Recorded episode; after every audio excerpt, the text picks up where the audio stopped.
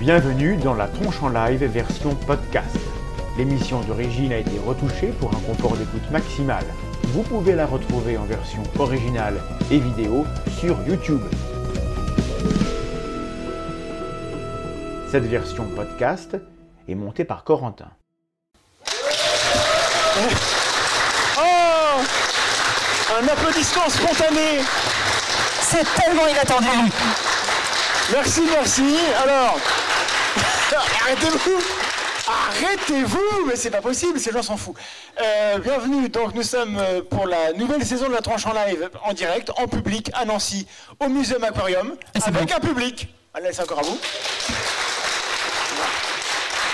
Merci. Alors, Là, normalement, ça sera à nous de les applaudir, mais ça aurait beaucoup moins d'allure, en ben, fait. ben, on est beaucoup moins nombreux, hein. Ouais. vous êtes au moins 10 000. Donc j'ai deux petits remerciements à, à faire. Je remercie le Grand Nancy, le Muséum Aquarium, et en particulier Pierre-Antoine Gérard, le directeur, et Delphine Gay, qui est là, qu'on applaudit, qui nous a aidé beaucoup.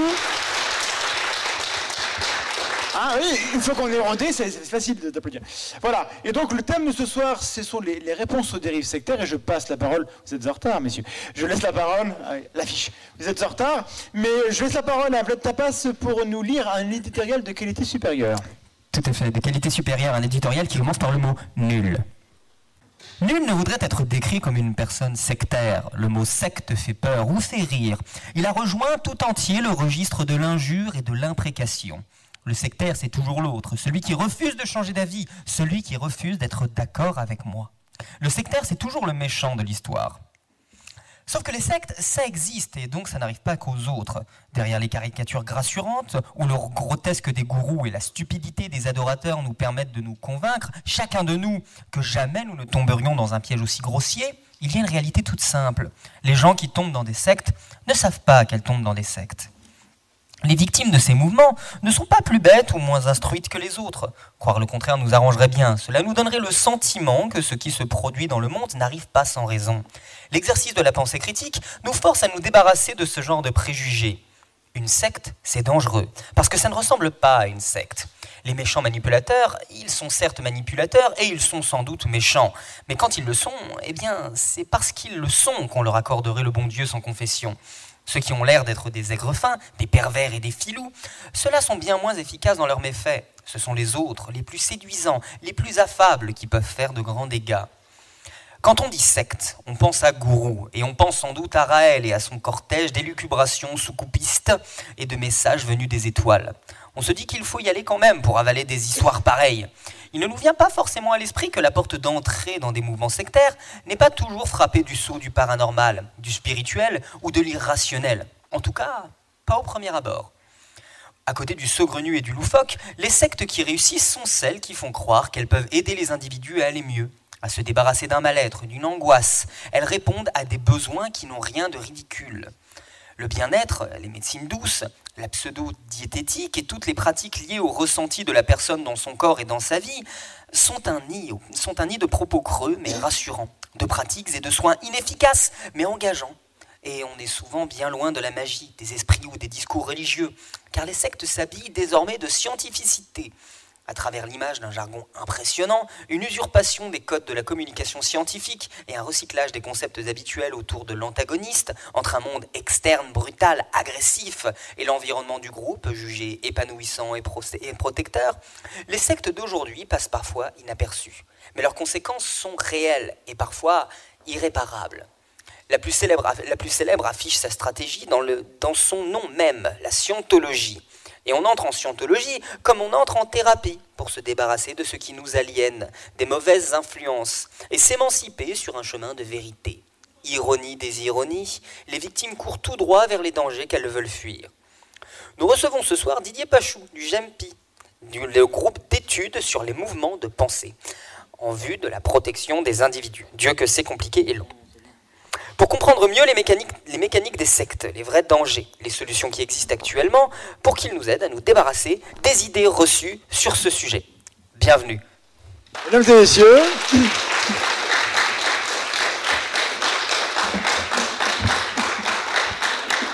donc Didier Pachou, qui nous arrive tout droit d'à côté, puisque c'est de Marseille. Juste à côté. La Pas porte à très très loin. Alors, on va juste euh, parler. En, en fait, tu es grand. Je le savais. je le Du coup, savais. il va être possible de recevoir une nouvelle définition du GMP parce que la mienne était très très confuse. Alors pourquoi un nom si long, le GEMPI? Euh, c'est tout simplement la petite histoire du GMP qui au départ voulait être préventif et puis s'est retrouvé à devoir euh, traiter des cas, accompagner des personnes concernées. D'où le nom euh, à rallonge. D'accord. Et euh, donc le GEMPI, il est à Marseille, il y en a d'autres ailleurs en France? Il y en a plusieurs autres en France et puis il y a des délégations euh, dans différentes régions de France, mais le siège central est à Marseille. D'accord, donc là on a un document avec nous ici, alors les, les gens ne le verront pas, mais on, on mettra les infos, euh, il y a le site, les gens sur Internet Voilà. voient le site, donc il y a les, les numéros de téléphone, donc ils- les gens peuvent se renseigner tous les jours, Bien sûr, oui, gmp.org. voilà, pour euh, bah, toute info, mais on va déjà ce soir parler un peu de bah, toutes les questions euh, pour que les gens soient un peu informés, et puis pour après aller vers le GMP. Est-ce qu'il y a d'autres assos que le GMP que- Bien que sûr, il y en a d'autres. Il y a le CCMM, l'UNATFI, Secticide dans la région. D'ailleurs, CCMM, qu'est-ce que c'est? le Centre contre les manipulations mentales. D'accord. L'UNATFI, l'Union nationale des associations de défense de la famille de et de l'individu euh, contre les sectes, et aussi euh, Secticide à Verdun. Là, on comprend ce que ça veut dire. Oui. Et puis, on a le centre laïque euh, CLS. Mince. C'est que c'est quoi le, le- le sigle CLPS. CLPS. CLPS. Voilà, donc euh, cercle laïque euh, pour euh, la protection contre les sectes, je crois, quelque chose. La prévention contre les sectes. Prévention du sectarisme. Et qui se trouve Oh là là. sur euh, la région Est aussi. Bon, en tout cas, il y a, donc, du coup, il y a beaucoup, beaucoup de choses. Il y a, il y a un réseau. Il y a un réseau Et- d'associations fédérées par la FECRIS, donc une euh, fédération européenne des centres de recherche et d'information sur le sectarisme. D'accord. Donc, il y a vraiment plein de ressources. Mais bon, quand on n'y connaît rien comme nous, on, on Il suffit à- de saisir une association, on peut dérouler. Du coup, nous, on t'a fait venir. Voilà. Nous- oui, mais- Dans le live, on demande euh, où est-ce que c'est à Marseille précisément? C'est soit à la Cité des associations ou dans nos bureaux qui sont secrets. parce qu'il y a des Dans le centre-ville. Il y a des menaces. non, des- Ouais, des menaces de se faire retourner le, le local, c'est arrivé à une autre association. Oui, bah, c'est des... Ne- sinon, c'est à la Cité des associations, 93, la Canebière. D'accord. Donc, euh, alors, moi, j'ai une série de questions. Enfin, je n'ai pas noté, mais j'ai les tirées de- dans, dans la tête. Parce qu'on on parle de secte, on parle de dérive sectaire, et on n'a pas, pas forcément une bonne définition.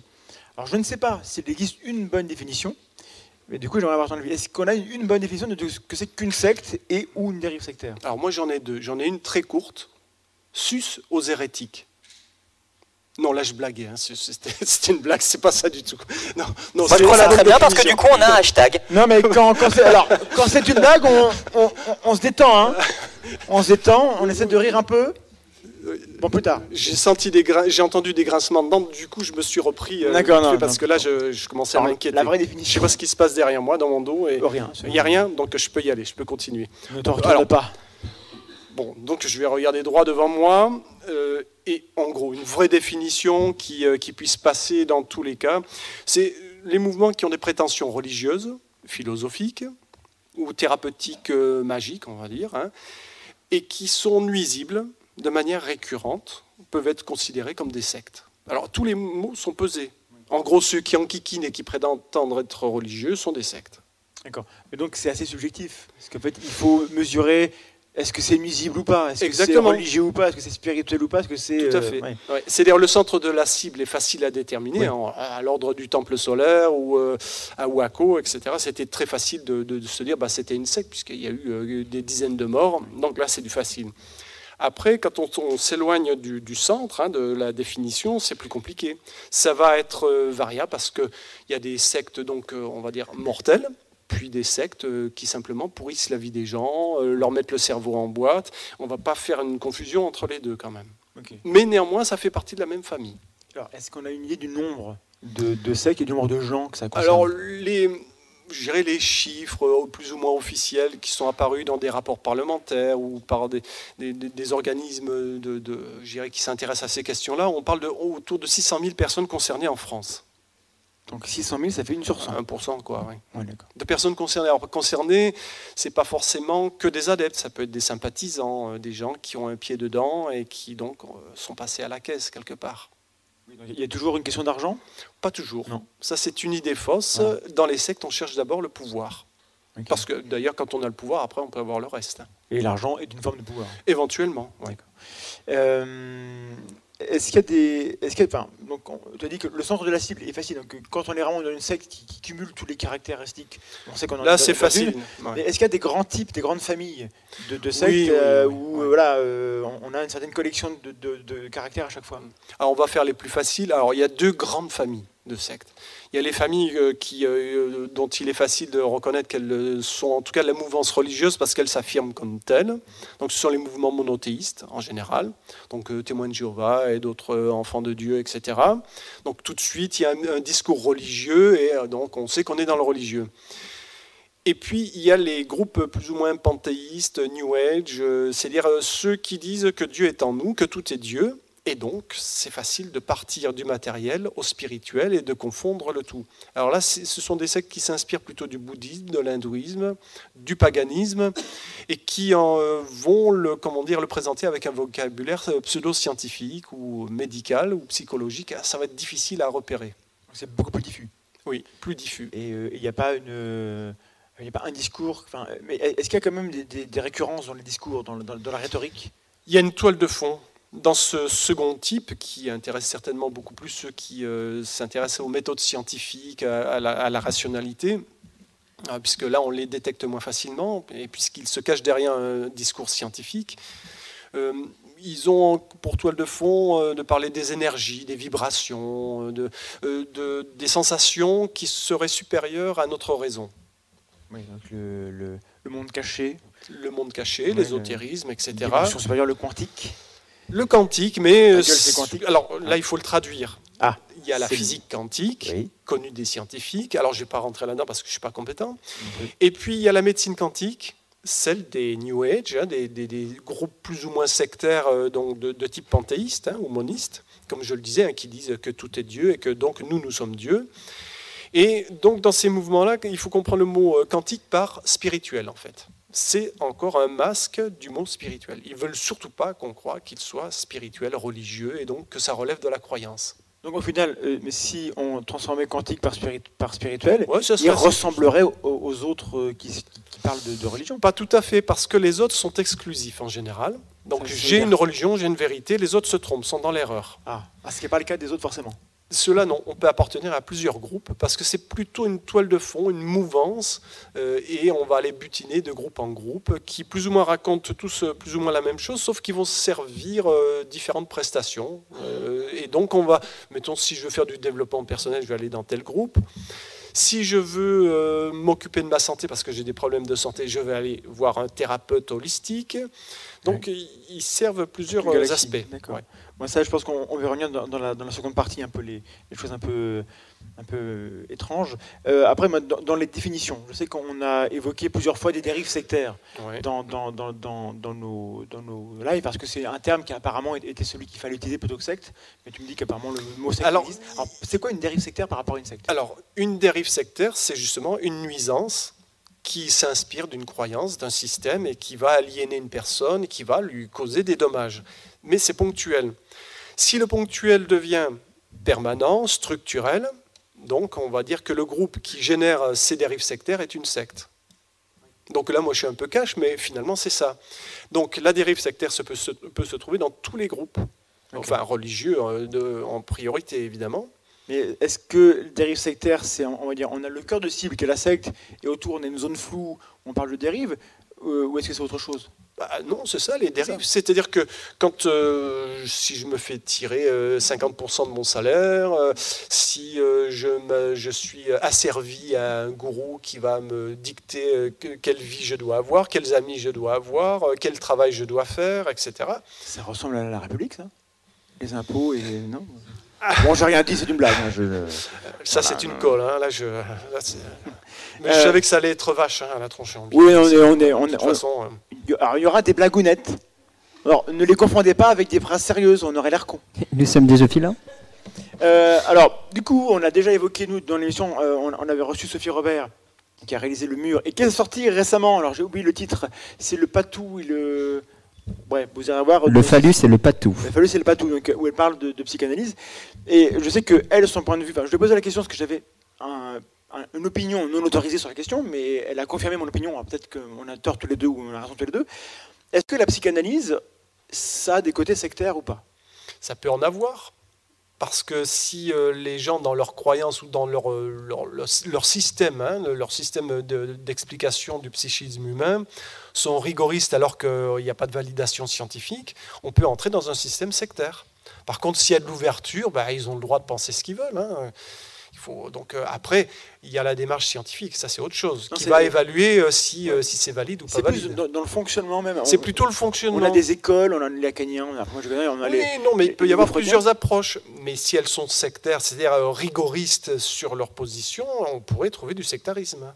Parce que de souvenir de ce qu'elle a dit, c'est qu'on avait quand même des gens qui, qui ont comme des dogmes qui défendent des dogmes et qui, se chamaillent et qui sont incapables de se mettre d'accord sur un protocole pour comparer les choses. Et ça ressemble à des sectes qui sont, euh, voilà, qui sont incapables de tester leurs hypothèses parce que euh, bah, c'est vrai ou faux. Quoi. Mais il manque la nuisance. S'il n'y a pas de ah, nuisance, euh, mettons, il y a les supporters de l'OM, et, je trouve que. je, ne voudrais pas les contrarier parce qu'ils ont tout à fait raison. On peut dire autre chose que l'OM, peut-être. De Marseille, c'est dangereux. le PSG le PSG, là, c'est plus facile. Là, c'est plus facile. Donc, on pourrait, on, pourrait contester le, fait d'être supporter du PSG plus facilement, peut-être, que de l'OM. je m'en tape. Hein, mais, euh, donc, mais seulement, il faut qu'il y ait une nuisance euh, derrière. Donc, alors, s'il n'y a pas de nuisance, bon, bah, chacun a le droit de supporter, même euh, contre vents et marées, niveau, point de vue. Niveau nuisance, vous irez voir le mur de Sophie Robert où, ça parle de blottisme. Je pense que j'ai l'impression que le, que le voilà, que c'est que c'est On peut difficilement dire qu'il n'y a pas de nuisance. Voilà, je crois que c'est caractérisé. Euh, quelqu'un demande dans le chat est-ce que l'appartenance à un mouvement politique peut finir par entraîner un comportement similaire à celui à celui d'un comportement sectaire? Plus ou moins, même s'il n'y a pas la dimension religieuse, quoique il y a des sectes euh, qui euh, se sont présentées à différentes élections. Hein. donc ça n'empêche pas la politique est un bon vecteur euh, aussi pour obtenir du pouvoir au profit d'un groupe sectaire. Mais néanmoins, quand on est dans une pensée extrême, et aussi dans une application extrême de cette pensée, parce que parfois il y a une distorsion entre la pensée et l'action, eh bien oui, il y a des, fonctionnements sectaires d'individus. Mais nous, on ne veut pas s'élargir élargir trop le, la définition. C'est pour ça qu'on s'est resserré sur le monde religieux. Sinon, alors certains mettraient l'armée, mettraient euh, ou je ne sais quoi. Enfin, donc, euh, c'est, l'autorité, le fait que, Mais bon, tout ça peut être sujet à discussion, c'est pour ça qu'on a resserré quand même notre définition, sinon on, s'occuperait de tous, de, Alors, tout. Notre public se pose une question euh, qui le brûle les lèvres. Grimaud, la révélation des pyramides, euh, les croyances comme ça de. Il m'en a vraiment coûté de transmettre cette question. Ésotérico, archéomaniaque. Euh, alors, est-ce qu'on est dans quelque chose qui ressemble de près, de loin, pas du tout? Alors, je dirais que déjà, ça sent mauvais. Ça sent mauvais. Euh, Désolé, Jacques, ça sent mauvais. L'arnaque intellectuelle, au sens où euh, c'est comme si je faisais un délire sur les reptiliens ou sur d'autres choses qu'on ne peut pas prouver, et que je parvienne par ce moyen-là à obtenir d'un certain nombre de gens certains comportements qui vont m'être profitables, mais à eux, quelque part, coûteux pour eux. Alors il va arriver un moment où ça va nourrir peut-être les délires de certains, donc ils seront contents. Après, il va falloir se poser la question du bénéfice-coût d'une croyance. Donc si le bénéfice est plus important que le coût, enfin beaucoup plus important, on dira bon bah c'est une croyance comme une autre, elle est plus ou moins aberrante, mais du moment qu'il est content et que ça l'aide à vivre, eh on va le supporter.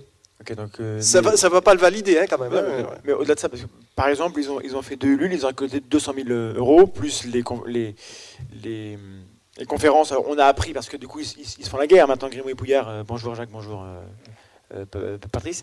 ils se font la guerre, et donc on, du coup, les, dossiers sortent, on sait qu'ils récoltent 25 000 euros par an euh, euh, avec leur, sur une saison de conférence.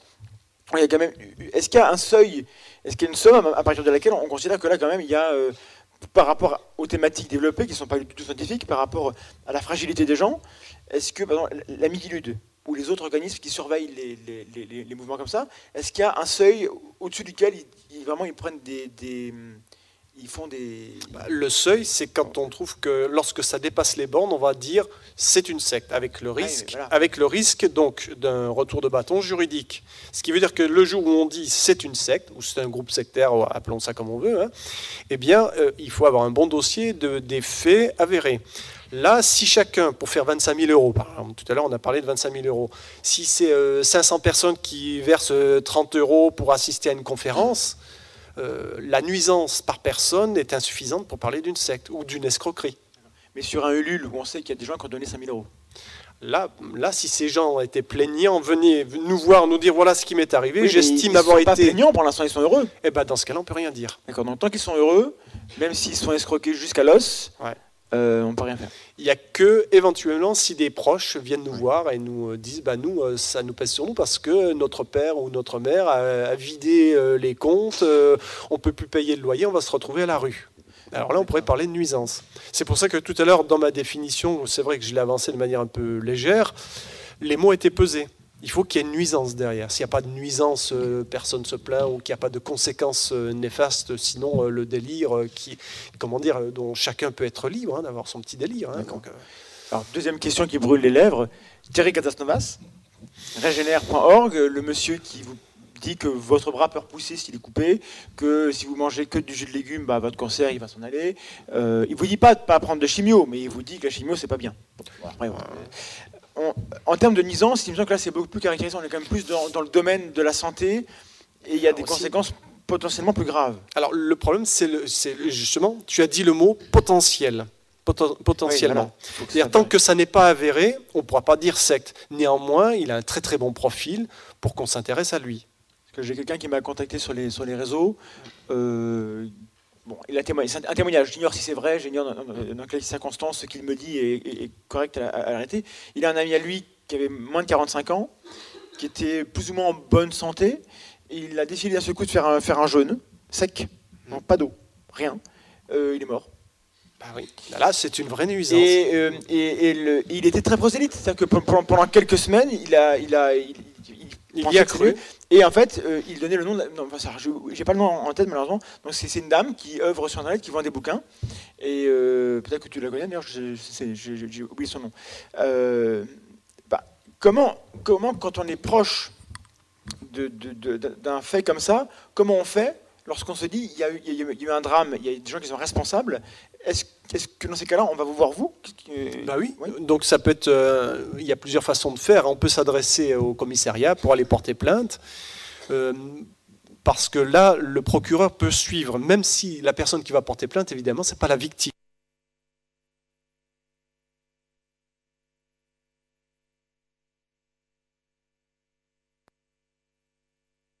Le, le, le, le coupable, le coupable pot- potentiel.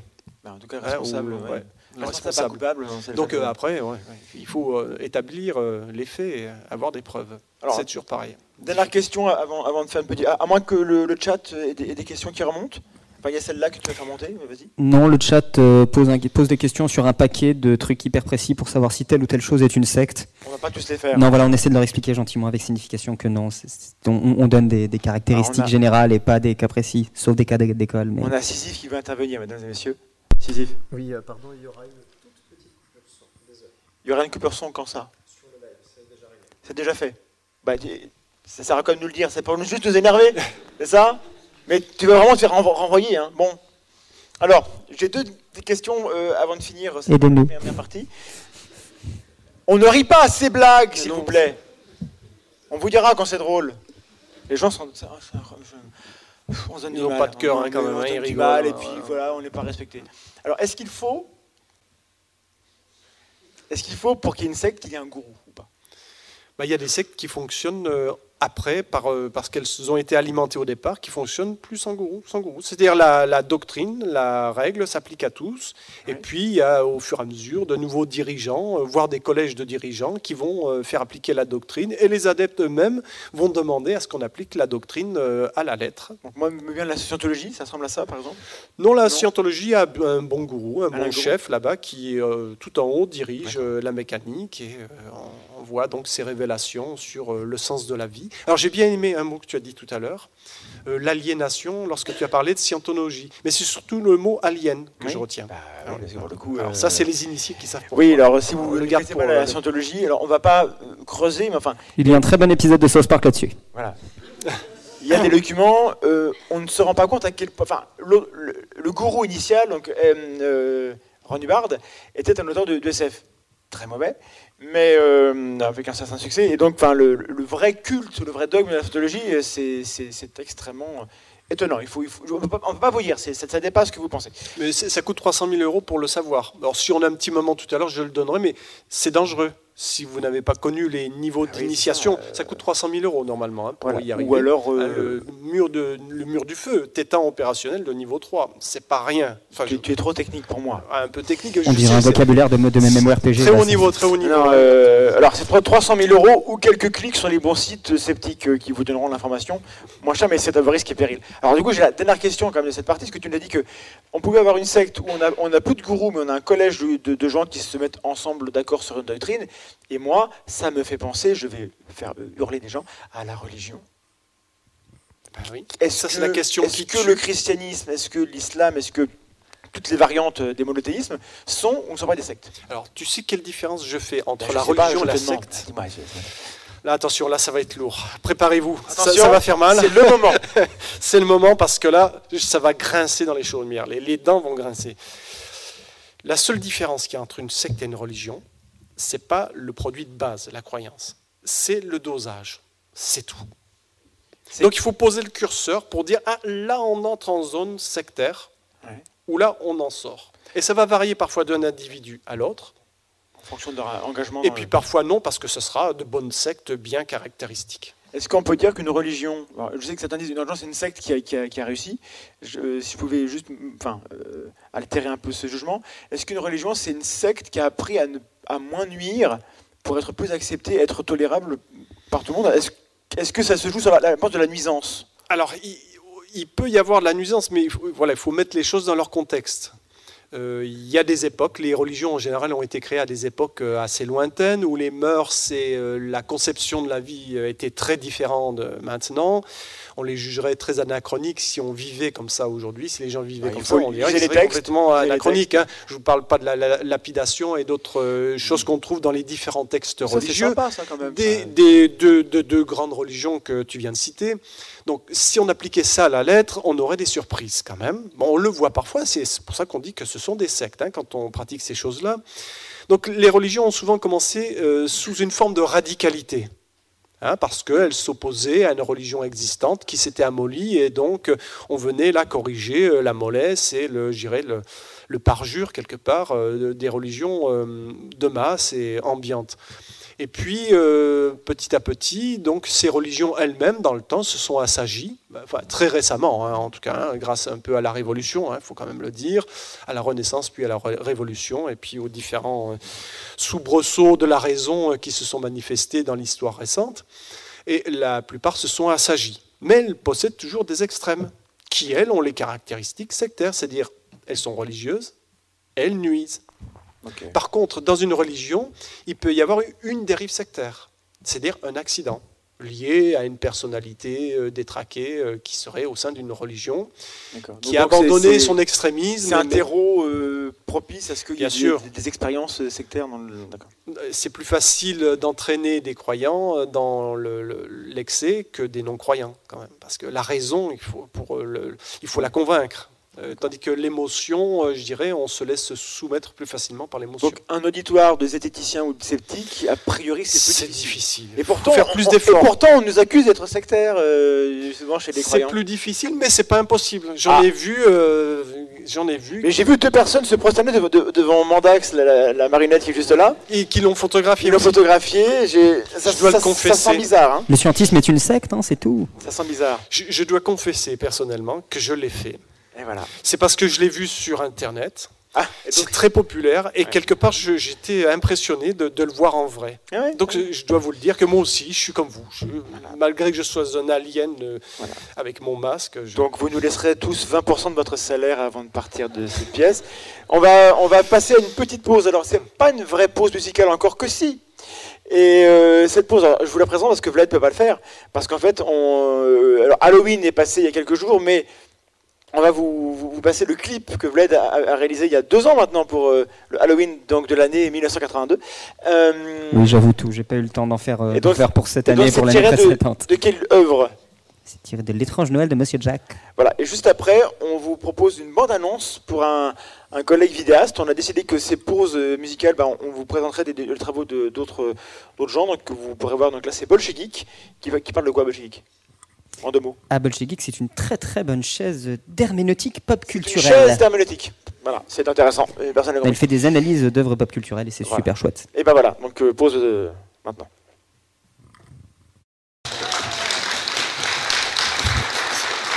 Alors, ah oui Ah On aime les sectes Ah oui Mais quelle énergie Ils, sont 14 et on dirait qu'ils sont, Ah, ils sont ouh, chauds. ouais, 16 ils sont chauds. alors, euh, alors, désolé pour le problème de son. Alors, euh, c'est la première de cette nouvelle euh, formule. Et donc, rassurez-vous, Guillaume sera fouetté. Parce qu'il n'a pas dû travailler assez. Il, a- il s'est il s'est donné un mal de chien, Guillaume. Donc, j'aimerais qu'on l'applaudisse, mais pas, pas longtemps. Juste deux secondes. hein. Allez. Hop Alors, voilà. Merci beaucoup, mais tu auras beaucoup plus quand ça marchera bien. On t'adore, Guillaume. Mais là, t'as merdé, hein, c'est pas bien. Donc, euh, vous irez voir la, la- la chanson de Vlad sur sa chaîne parce qu'elle est très très bien. Et Bolshevik, on, on montera sa vidéo la prochaine fois. Euh, Bolché, on t'aime bien. Voilà. Deuxième euh, partie de l'émission, j'aimerais qu'on aborde un peu ce qui est atypique. C'est-à-dire qu'on a tous l'image, on, on a évoqué dans l'éditorial, peut-être que c'était faux. Mais moi, je sais qu'on on parle, et c'est que moi je pense à Raël. Alors, je pense à la Ah, bien, oui. Alors, donc ça, à la limite, on, on peut en parler, mais euh, est-ce qu'il y a des choses auxquelles on ne pense pas quand on pensait, qui pourtant sont bien présentes, ont bien des conséquences, et, et on ne fait pas gaffe à ça Ben, moi, j'ai remarqué, de plus en plus, les gens me posent la question mais les témoins de Jéhovah, c'est une secte Alors, ça paraît un peu bateau, ce que je dis. Ben, pour toi, oui, mais pour plein de gens, non. Alors Les pourquoi ils ils ont l'air bien propres sur eux, bien sages, et Ouais. donc Ah oui. De plus en plus, j'ai remarqué qu'il faut que je leur explique pourquoi euh, c'est sectaire, hein, comme je l'ai dit, le côté nuisance tout à l'heure. hein, Il euh, y, a il y a vraiment une nuisance des témoins de Jéhovah. bah, déjà la première, la plus simple, la plus grosse, c'est que des centaines de personnes, peut-être des milliers, sont mortes faute de, de prendre des transfusions sanguines vitales. Donc bon, premier truc, tout simple. Donc là, Voilà. déjà, il y a des morts. Hein ok, bon, ça, ça- euh, c'est- des, bons points. Ça, c'est facile. Oui. Voilà, hein. D'accord. Je rentre pas dans le détail, mais il faut voir ce que c'est que la vie d'un enfant témoin de Jéhovah, euh, euh, qui est euh, d'entrée marginalisé parce qu'il fait pas les anniversaires, il fait pas les choses comme Mais les ça, on autres. pourrait dire que c'est la faute de- des gens des seigneurs qui, ne- qui ne respectent pas euh, les, les- les croyances de la famille. Je me fais l'avocat du diable, hein, là, mais. euh, Oui, on pourrait le dire. tout, que le, le- le petit gamin qui, qui- qui a deux papas ou deux mamans, eh ben, on Lui, dire il il cherche à faire hein, plaisir à ses eh parents. ben, ses parents, ils sont sectaires. Sauf qu'après, il y en a qui grandissent et puis euh, qui disent bah tiens, euh, du coup, j'ai voulu me consacrer à Dieu, j'ai pas fait les études que je voulais. Quand ils, Oui. leurs yeux se dessillent, ils se rendent compte que euh, ma mince, j'ai raté ma vie. Je me suis pas marié pour me consacrer, ou je me suis marié, j'ai pas eu d'enfant pour me consacrer. Enfin, j'en ai rencontré aussi des comme ça. Mais est-ce que le fait qu'on. enfin, J'ai le sentiment que depuis quelques décennies, on n'ose plus critiquer la, la- la religion, du- sous le sceau du respect, il faut respecter ce que croient les gens. Est-ce que c'est à cause de ça que du coup les gens pensent que les témoins de Jéhovah, bah, c'est une religion comme les autres? J'ai l'impression, il y a une espèce de banalisation, ou c'est-à-dire de sacralisation du religieux. C'est un petit peu euh, bizarre de dire ça. Mais bon, nous, on est laïcs, on essaie de, de- voilà, d'ap- d'apprécier les choses pour ce qu'elles sont. On permet, on tolère tout à fait que les gens aient leur part d'irrationnel, si ça leur fait plaisir, tant que c'est pas nuisible. Je reviens toujours sur ma définition, tant que c'est pas nuisible, mais quand ça leur nuit, quand même, il faut bien que quelqu'un le dise. Oui, mais si, ça, si ça leur nuit que ça leur plaît. Ah ben ça leur plaît toujours. Les, mais- ce sont des esclaves heureux, mais seulement ça ne plaît pas à leur euh, entourage, à leur famille qui en souffre. Quand vous avez quelqu'un dans une secte qui, qui se convertit à une secte dans une famille, c'est une catastrophe dans la famille. Soit il arrête son boulot, soit il se fait tirer tout son argent, soit il parle plus à personne, on ne le voit plus, il délaisse sa famille, etc. Ça a des conséquences. Oui, mais enfin, on a le, cette idée que nous sommes tous euh, libres. Ah oui, de il est libre. choix. On a un libre arbitre. De quel droit est-ce que tu oses dire que C'est le droit que chacun a le droit de critiquer, ce qui lui Ah, semble critiquable. oses critiquer. Voilà, j'ose critiquer. Voilà. Mais légalement, il a le droit. Il n'ira pas en prison, il ne sera, mais- passera pas devant un comment juge. on, on peut justifier Parce que moi, j'imagine bien la réponse de cette personne-là, qui va dire c'est ma liberté, même si ça me nuit. euh, après tout, on, on a vu quelqu'un qui, a- qui allait fumer tout à l'heure. Mm, ouais. Je ne vais pas Alors, la dénoncer, on l'a tous vu. Euh, je ne connais pas, donc je me permets. Euh, euh, ça lui nuit. On, on pourrait dire bon, on va prendre la responsabilité de l'empêcher de faire ça. Non, Pour- pourtant on le fait non, pas. on l'empêche pas, mais on n'empêche personne, nous. Alors voilà. donc- Ah, on n'empêche pas Qu'est-ce les que vous gens. faites alors? Simplement, on les prévient, on leur dit, tu vois, dans la démarche dans laquelle tu t'engages, tu vas avoir tel et tel aboutissement. Après, quand ils sont prévenus, ils font ce qu'ils veulent. Mais si on ne le dit pas, Donc, parce que ce qu'on dit, c'est critique quand même, parce Oui. qu'on montre les aspects que, dont le groupe sectaire ne va pas se, se- se vanter, c'est normal. Donc, quand on le dit à l'avance, les gens le savent, du coup, ils y vont pas en général. Et donc, la secte n'est pas contente. ah bon. Et donc, elle dit bah, Tu nous critiques, tu respectes pas notre religion, notre Ah, liberté. pardon Ah, bah, les sectes. bah, voilà, pardon donc, les. euh, hein, je m'en excuse. Désolé, hein, euh, on vous critique. Puis on va continuer en plus. Là, on est Des os, pas des os. Je, je- Ouais. je- je suis désolé.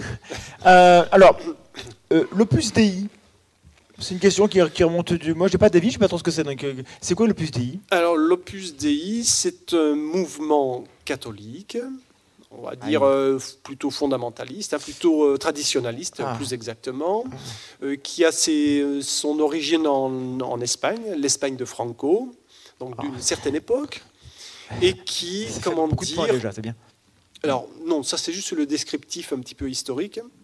Et puis factuel, plus ou moins, le côté traditionnaliste, qui, euh, qui était souvent défrayé dans la chronique parce que on a jugé que, donc c'est une élite souvent, hein, des gens euh, qui font partie plutôt d'une élite. Il y a des universités en Espagne et en Amérique du Sud, je crois, euh, de l'Opus Dei.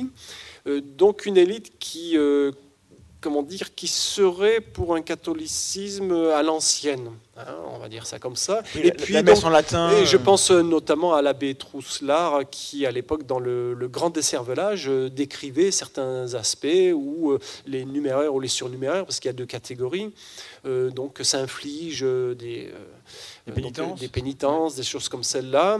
Donc on peut parler, on peut s'interroger sur euh, l'utilité de ces choses-là et surtout du bienfait sur l'individu qui s'engage. Il y a des parents qui confiaient leurs enfants, par exemple, pour citer Trousselard, qui confiaient leurs enfants, et puis qui, dès l'âge de 18 ans, soudainement, euh, quand ils étaient majeurs, disaient, ben voilà, j'abandonne mes études, mon- mes projets d'études de médecine, et je vais euh, me faire prêtre, euh, etc. Donc fabrique à, à curer, mais euh, au forcing. Donc, selon les parents plaignants, euh, rapportés dans le livre Le Grand Décervelage, donc cet article de Jacques Trousselard. D'accord. Et ça- donc, ça- ça- Donc, c'est- alors, c'est- pas si vieux que ça l'Opus Dei finalement. Ça remonte à Franco. quelques euh. décennies, quelques décennies. À l'époque de Franco, c'est quelques décennies. Donc, alors après, euh, certains vont juger que c'est sectaire, d'autres diront, bah non, euh, moi je suis catholique, euh, je trouve pas que ce soit sectaire, c'est juste un peu, un peu très traditionnaliste, etc. Mais néanmoins, les parents qui ont, qui ont eu la surprise de dernière minute de leurs enfants, comment dire, ne sont pas contents, hein, parce qu'il est destiné certainement à autre chose, et ils ont senti qu'ils ont plutôt, ils ont jugé ces parents-là que les enfants n'étaient pas pleinement libres de leur choix, qu'ils avaient été, euh, comment dire, conduits à faire ces choix quand même assez atypiques. Bah, les- Hein, ils le- n'étaient pas euh, prédisposés à les ça. influences qu'on qu'on nous inflige, enfin, en général, on, on les voit pas. Donc là, Parce que euh, ça a des conséquences très importantes. Quand même, hein. Là, une vie à l'Opus Dei, c'est pas une vie de Monsieur Tout le Monde avec euh, les ouvertures qu'il peut y avoir. Là, quand même, on se resserre dans un système très euh, très là, étroit. on est plus proche de Dieu, donc. euh, Ça a un coût. tout à l'heure, je parlais du hein. coût. Bah oui. Alors, le, le coût, euh, c'est quels sont les bénéfices de la croyance par rapport au coût. ah, mais ça, c'est le pari de Pascal. C'était ce que je disais tout C'est à le l'heure. pari de Pascal. euh, On a tout à gagner et tout à perdre, alors il faut le faire. Alors, tout à gagner, non, parce que s'il n'y a rien derrière, euh, je dirais, et qu'on a beaucoup investi, si on investit 5%, bon, ça va. Mais si on investit euh, 60% de son capital, euh, c'est beaucoup s'il n'y a rien derrière. Oui. Donc c'est une Parce que. Pascal, il disait, s'il y a avocats. 5% de chance, ça vaut le coup. Oui. Hein, et puis bon, je fais quelques prières, euh, je ne suis pas trop méchant dans la vie. Finalement, bah, je peux être croyant, ça peut me sauver. Mais Enfin, là, Pascal- ça va beaucoup plus loin que ça. Là, je, Oui. je- je peux ne pas me marier, je m'astreins à une certaine rigueur religieuse, etc. Le coût est quand même euh, beaucoup plus élevé. Oui, mais Ça pose question quand même. c'est pas le même coup, quoi. C'est pas le euh, même coût. Euh, alors, une- que tu m'as fait penser un peu à ça, tu as parlé de société secrète. Euh, on entend souvent euh, du côté de- de- de- d'une certaine droite extrême parler des francs-maçons. Mhm. Et alors, je sais pas, est-ce que les francs-maçons, ça pourrait être une secte? Et si ça l'est pas, pourquoi ça peut pas l'être? Alors, comme je le disais tout à l'heure, tous les groupes religieux, philosophiques ou autres peuvent connaître des dérives sectaires. Ok. Hein, parce qu'il y en a un qui déconne quelque part, euh, il a un problème de personnalité, il a besoin de dominer les autres, et puis donc il va organiser son, sa loge euh, comme une secte, hein, ou plus ou moins. Bon, ça c'est un truc qui peut arriver. Mais globalement, euh, ben, je dirais des francs-maçons comme des catholiques, ils ont le droit de faire leur truc à eux, si ça leur plaît, du moment que ça ne nuit pas. Mhm. Globalement, ça ne nuit pas plus que euh, les autres religions ou partis politiques qui existent. Même si c'est pas parfait, on peut être contre, on peut ne pas aimer, etc. hein, bien sûr.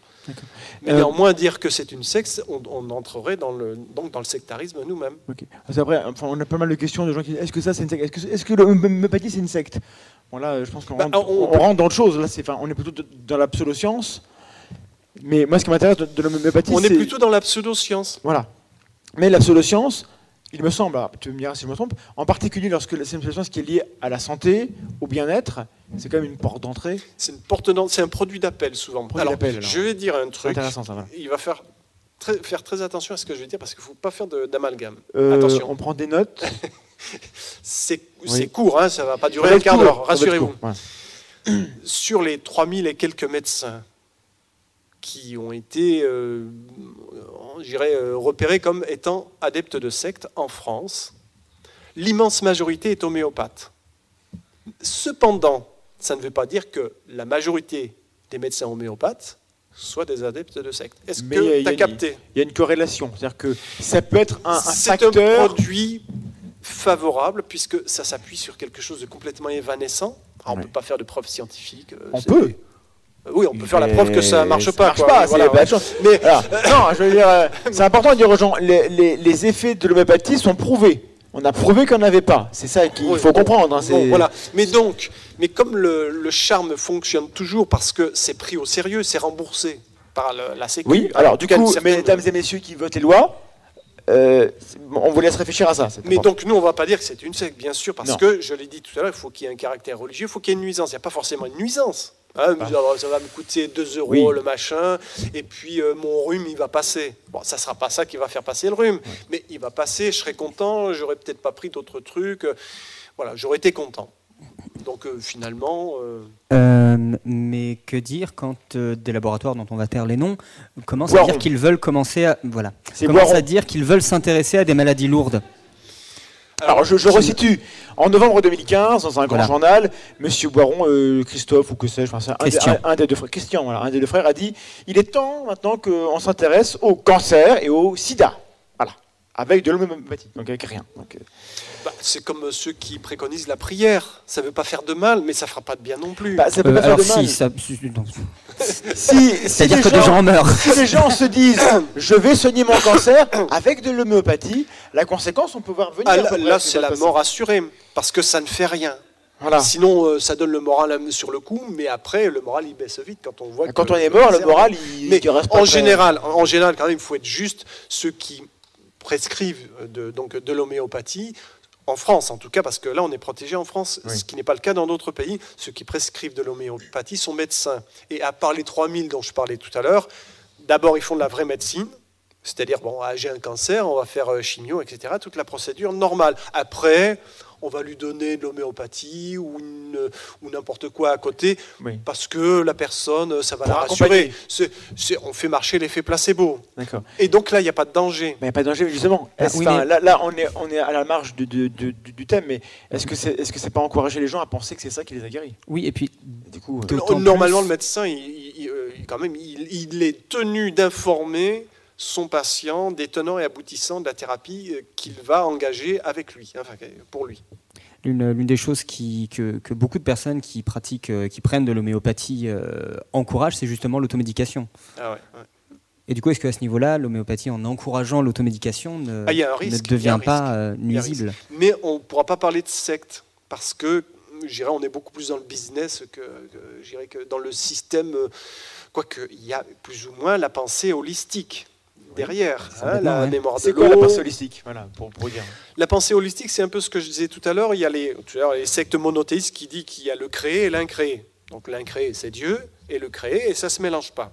Donc la démarche est extérieure, puisque l'absolu, Dieu, il est à l'extérieur, c'est pas moi. Dans l'autre système, celui euh, qui est la référence pour le bouddhisme, l'hindouisme et euh, toutes ces religions-là, hein, d'Extrême-Orient, on dit que tout est Dieu. Donc moi, qui suis devant vous, je, je le suis. Mesdames et messieurs, nous avons Dieu. Je, merci d'applaudir. Il y en a un qui applaudit. Ce manque de respect pour la divinité. euh. Mais je vous rassure, vous aussi vous êtes Dieu. Ah bah, bah dis donc, on est euh, beaucoup. Moi qui applaudis. Donc- et, là, et là, on ressemble à une secte, là, les gens. Non, non, parce que cependant, le problème, c'est que, par contre, Dieu, c'est tout est Dieu. Oui. Mais il y a différents niveaux. Il y a donc des énergies lourdes. Ceci est Dieu. Nous, on est lourd actuellement. On est très très lourd parce Ah. qu'on est rationnel. Ah oui, si on est, on est lourd, on est rationnel, on est matériel, matérialiste, on est lourd, on, est, lourd. matérialiste, d'accord. Tandis qu'il y a des gens très éthérés, Mm. très, qui ont de très hautes vibrations, Très léger. Hein très légers, Mm. voilà, euh, légers. et euh, donc ils peuvent voir euh, la réalité, Oui. la réalité du grand tout. Éveillés, Et quoi. Pour, pour y arriver, nous maintenant on le peut, on a en nous euh, cette capacité d'atteindre l'énergie universelle ou l'âme universelle, le Brahma, euh, Brahman de, de l'hindouisme. Mhm. Ça s'appelle l'Atman en nous. Mais ça se dit plus dans le Nouvel Âge parce qu'on cache le vocabulaire religieux. Donc on va appeler ça l'énergie, l'être aussi. hein, c'est le truc. euh. Oui. Alors- Et donc il faut quand même un connaisseur. On appelle ça un, un gourou Ah. en, en hindouisme. Donc Mhm. on dit Ouais, maître non. et plus, de manière plus moderne, un coach de vie. Ou un expert. Non, non, un coach de Un vie. C'est- le mot consacré. voilà. Hein, qui va nous amener à découvrir, soit par des voies au départ superficielles, pseudo-psychothérapeutiques, et ensuite plus spirituelles, pour atteindre ce cœur de, de notre être, relié à l'absolu. Et donc tous ces systèmes de guérison holistique, donc par les énergies, par euh, la mémoire de l'eau, etc., relèvent de cette logique. Oui. Ce qui veut dire que si la planète, ou si la planète de telle constellation euh, des Pléiades a une action sur moi, c'est parce que tout est lié. Nous faisons Oui. partie d'un grand tout. La pensée magique. Moi, je suis du Verseau. Ah, ah, ah, c'est super intéressant. J'ai senti que, tu vois, que Ah, là, Ouf. voilà. Et ça a des conséquences euh, Moi, je suis théière. Je suis tailleur cosmique. Euh, et du coup, oui, enfin, euh, dans ces cas-là, si on peut donner juste un petit conseil aux gens, si vous avez quelqu'un qui, qui, du coup, qui est coach de vie et qui commence à vous parler d'énergie, à part si vous parlez d'une centrale nucléaire ou, ou d'un bilan énergétique euh, par rapport à, à la chaleur de la maison, fouillez. Parce que les gens qui utilisent le mot, ou alors demandez une définition. Qu'est-ce que tu entends par énergie? Et le mec, il- il- s'il est, enfin, en général, ils mettent énergie parce Je- qu'ils n'ont rien d'autre à mettre euh, c'est de la physique quantique. Si votre coach de vie vous parle de physique quantique, fuyez. Je sais pas, enfin, à un moment donné, euh, c'est. Mais enfin, tout est vibration, c'est scientifique. tout est vibration. Oui, mais, qu'est-ce que tu entends par là? Enfin, je sais. Bah, Il y a les vibrations qu'on peut mesurer, et puis il y a des vib- vibrations Bon, infinitésimales. fuyez. non, mais c'est compliqué, mais le problème, c'est que ça a l'air toujours séduisant. Bah, bien parle. sûr, c'est logique. Et si on peut, mettre les, gens en garde. La personne que vous suspectez, suspectez le moins, c'est celle qui est la plus dangereuse. Je suis dangereux pour vous, si vous me croyez, a priori. Ok Comme ça, vous êtes prévenus. C'est 50 euros avant de partir. Voilà. Euh, Est-ce qu'on a des questions sur le chat qui remontent? Non, les gens continuent à demander si telle ou telle chose est une secte. Bah, euh, ça, oui. c'est un peu leitmotiv. Bah, Il y a pas mal de questions qui sont posées sur la législation, par contre. Alors justement, euh, on- parce que comme on est sur le YouTube Game, qu'on est des vidéastes Ah, et pour répondre aux gens, je ne fais pas la gueule, je suis juste extrêmement attentif à ce qui se passe sur le chat, Il il, est- va très très vite. alors quand Vlad est concentré, on dirait qu'il fait la gueule. Regardez, on, Voilà. on va, on va tous te regarder et te juger pendant C'est quelques ce qu'on secondes. appelle une bitch resting face. Voilà, Vous le saurez. c'est super intéressant. Donc, voilà. Ouais. Donc c'est la tête de Vlad quand il réfléchit.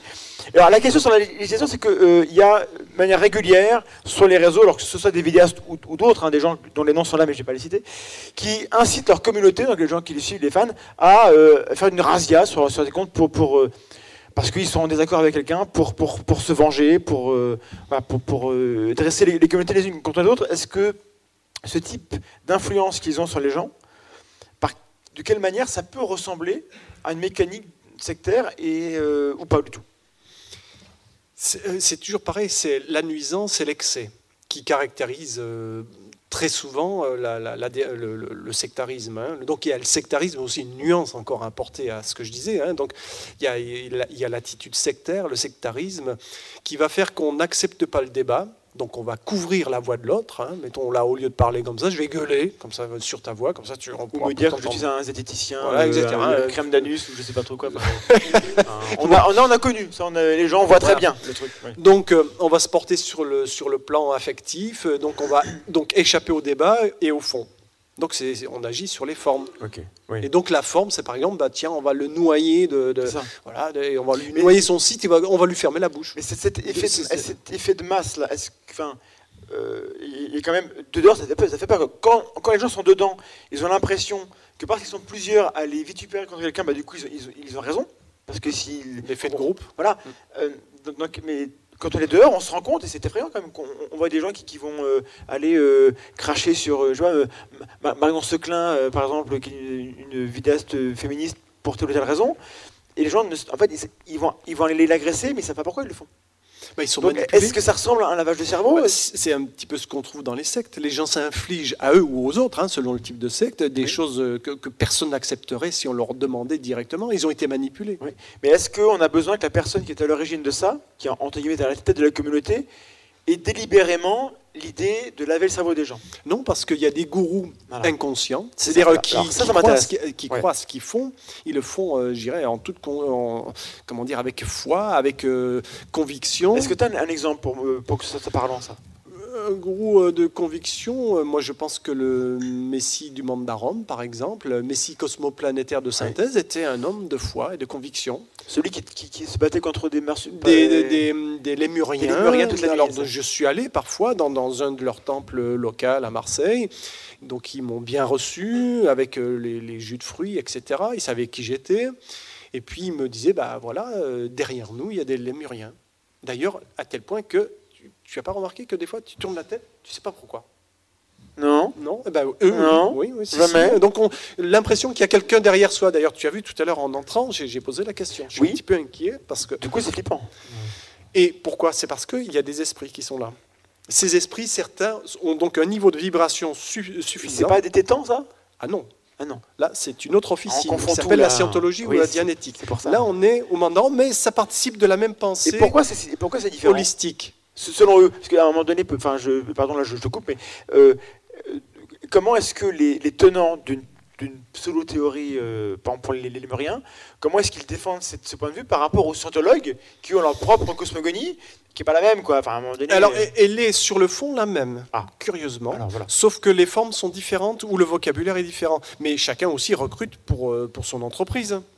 Donc euh, malgré tout, si je, veux faire, euh, si je veux faire du chiffre, il ne faut pas non plus que mes copains viennent me piquer mes clients.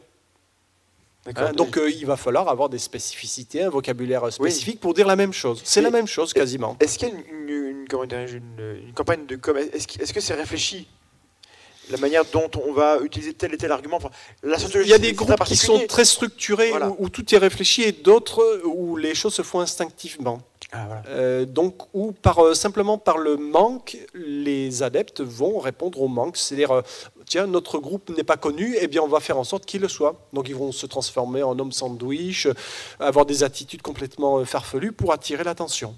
Ok. Euh, mais du coup, on, enfin, on a encore cette idée, typiquement, que la secte, c'est le gourou euh, dans la forêt, dans les montagnes, dans un chalet, avec son, euh, son groupe. Euh, il me semble qu'on. Enfin, est-ce qu'on peut avoir une personne avec une victime ou deux victimes ou juste trois victimes Est-ce Oui, il y a des Ça- groupuscules. euh, Alors ça existe de plus en plus parce que les, les gens qui sont dans cette euh, nébuleuse New Age, hein, euh, donc, euh, qui, sont dans les médecines parallèles, etc., euh, essaient... Alors le premier stade, c'est j'ai un problème. Je vais consulter un thérapeute, un coach de vie ou peu importe. hein. Et puis quand j'ai réglé, ou je pense avoir réglé mon problème, que je me sens mieux ou que je crois me sentir mieux, je vais moi-même vouloir devenir euh, thérapeute Ouais. ou coach de vie ou euh, un truc comme ça.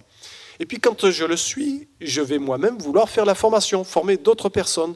Et ces autres personnes que je forme, au lieu de les appeler adeptes ou fidèles, on va les appeler clients Oui. ou patients si on est thérapeute. ça ressemble à la psychanalyse, par exemple Pour revenir à un exemple. euh, T'as que des questions. Mais non, mais enfin, ça, ça ressemble à médecin aussi, si tu vas parler. ça ressemble à.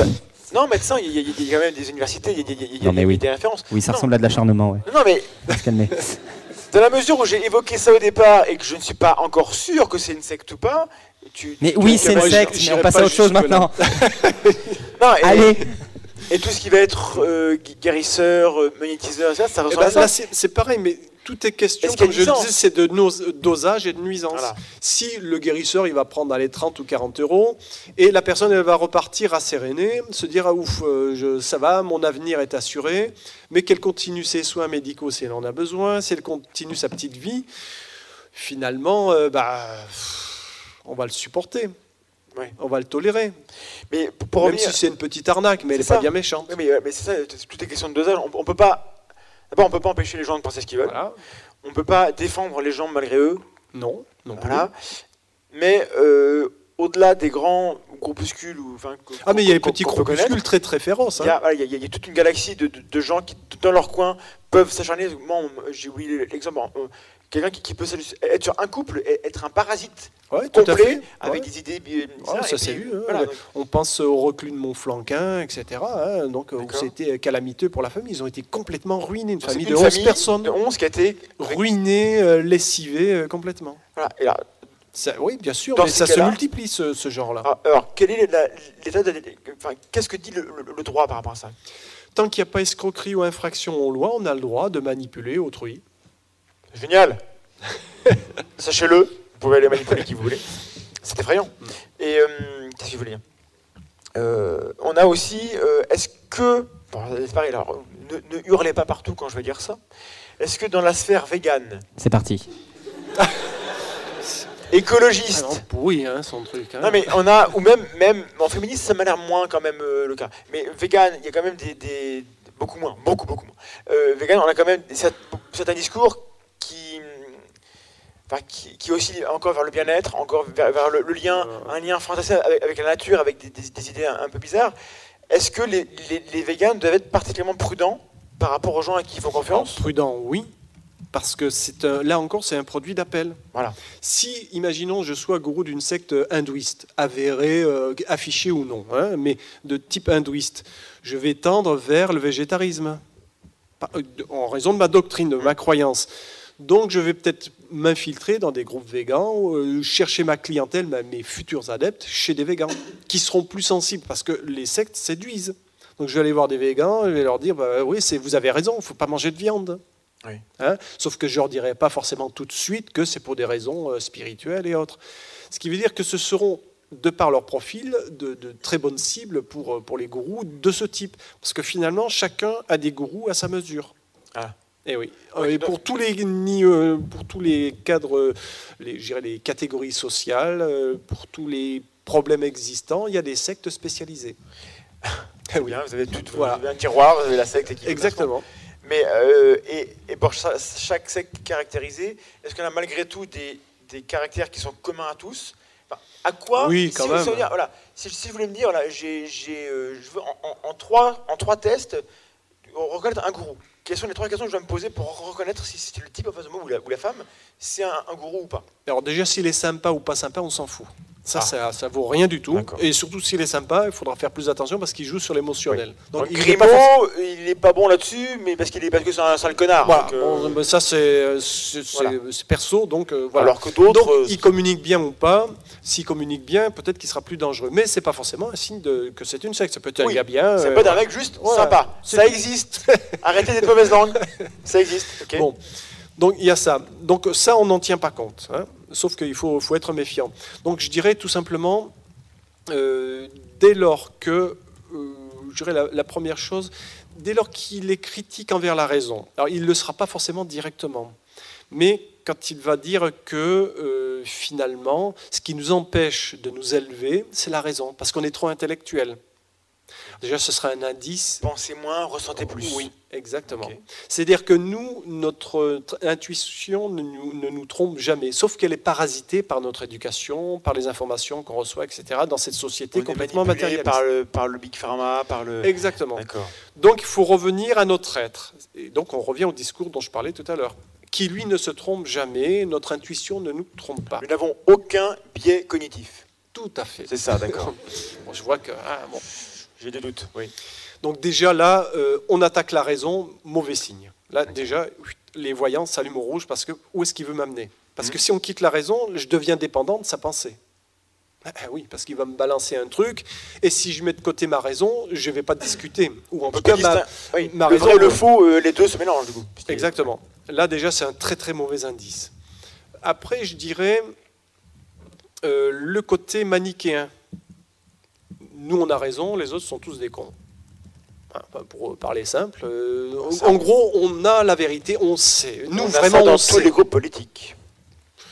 Plus ou moins, quand même, plus ou moins. Bon, bien sûr, plus on va bon. vers les, euh, les illuminés euh, de la politique ou autre, bien sûr, plus ils auront des solutions faciles à tout.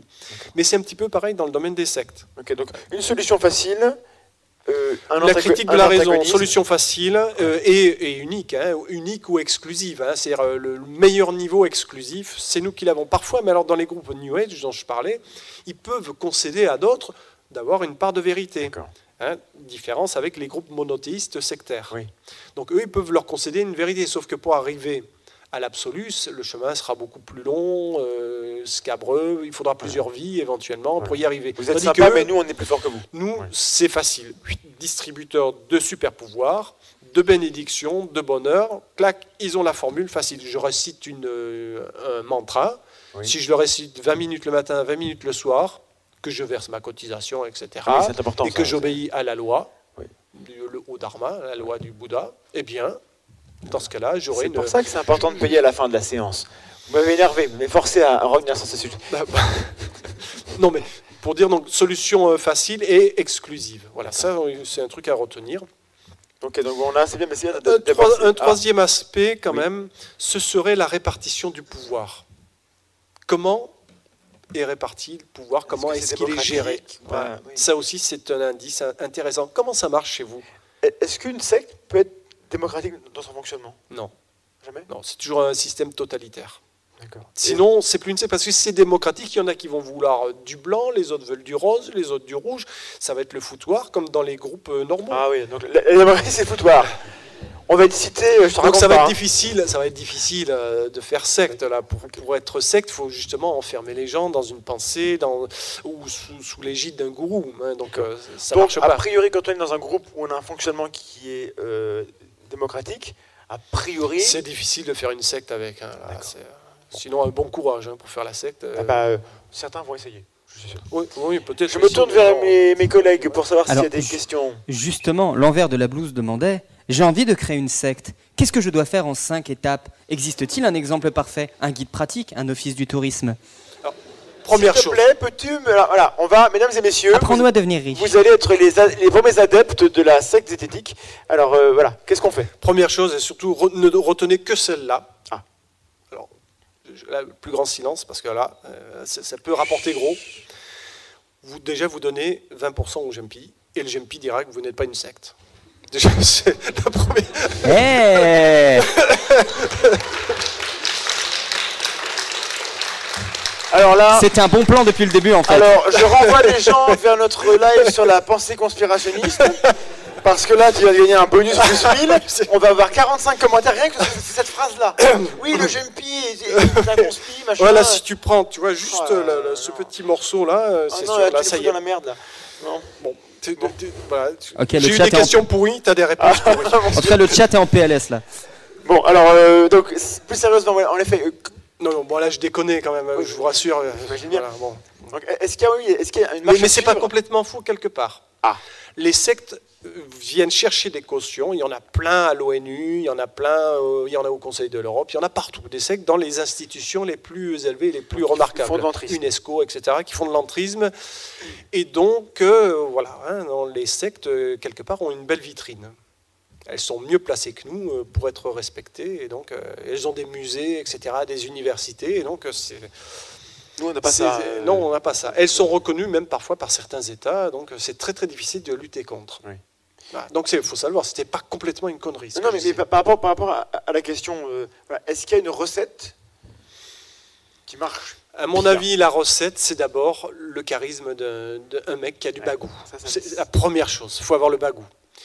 Si on a, comment dire, euh, on a des, des- on a le souci d'autrui, etc., ça va pas marcher.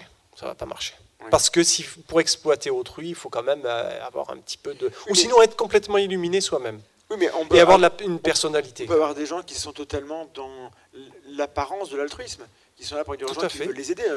Euh, est-ce qu'on est obligé de partir du principe que les gens sont malhonnêtes pour se défendre Parce que, parce que Non, parce qu'il y en a qui sont illuminés, ils y Oui, croient à ce qu'ils font. Hein, il y a les deux catégories de groupes, puis il y a ceux qui ont un, un subtil mélange des deux, ça existe aussi. On Mais n'aura donc, pas euh, de réponse simple, hein, c'est frustrant. hein. Bah ouais, c'est ça la sujet. vérité, le vrai monde, il n'y a pas de réponse simple. Et puis tout est encore en débat parce qu'on a, moi je suis en train de vous donner euh, des idées, une expérience, mais qui peut être remise en question. Du coup, il y, a- il y a des études sur les sectes? Alors il y a des études sur les sectes, il y a des sociologues qui sortent des, des bouquins sur euh, différentes sectes, sur les sectes, etc. Est-ce qu'il y a deux, trois bouquins euh, vraiment à lire? Ah, le- des bouquins à lire, déjà pour les principes. Alors, Le Grand Décervelage de Bernard Fillère, Ouais. Euh, Les sectes état d'urgence du CCMM. Ce sont des grands classiques où là, pour les débutants, c'est bien parce qu'on nous explique euh, facilement et de manière claire ce que c'est. C'est bien vulgarisé, je dirais, et assez complet. Et puis après, si on veut rentrer dans les rouages de la, de la f- faiblesse humaine, comment est-ce qu'on peut manipuler, euh, Beauvois et Joule ont publié le, comment dire, la soumission librement consentie. hein, il y a quelques euh, Robert euh, Cialdini aussi a fait des bouquins intéressants sur la manipulation mentale. Donc quelques livres qui sont. euh, sinon, il y a beaucoup, beaucoup de livres. hein. Donc, C'est des livres que tous les gourous ont lus, actuellement. Ah non, non, non, pas besoin. Il y a des gourous qui n'ont rien lu, Ils mais sont qui- forts, simplement, ils- s'ils ont lu, ils sont passés par des enseignements religieux qu'ils ont remaniés à leur façon pour se les approprier et exploiter autrui.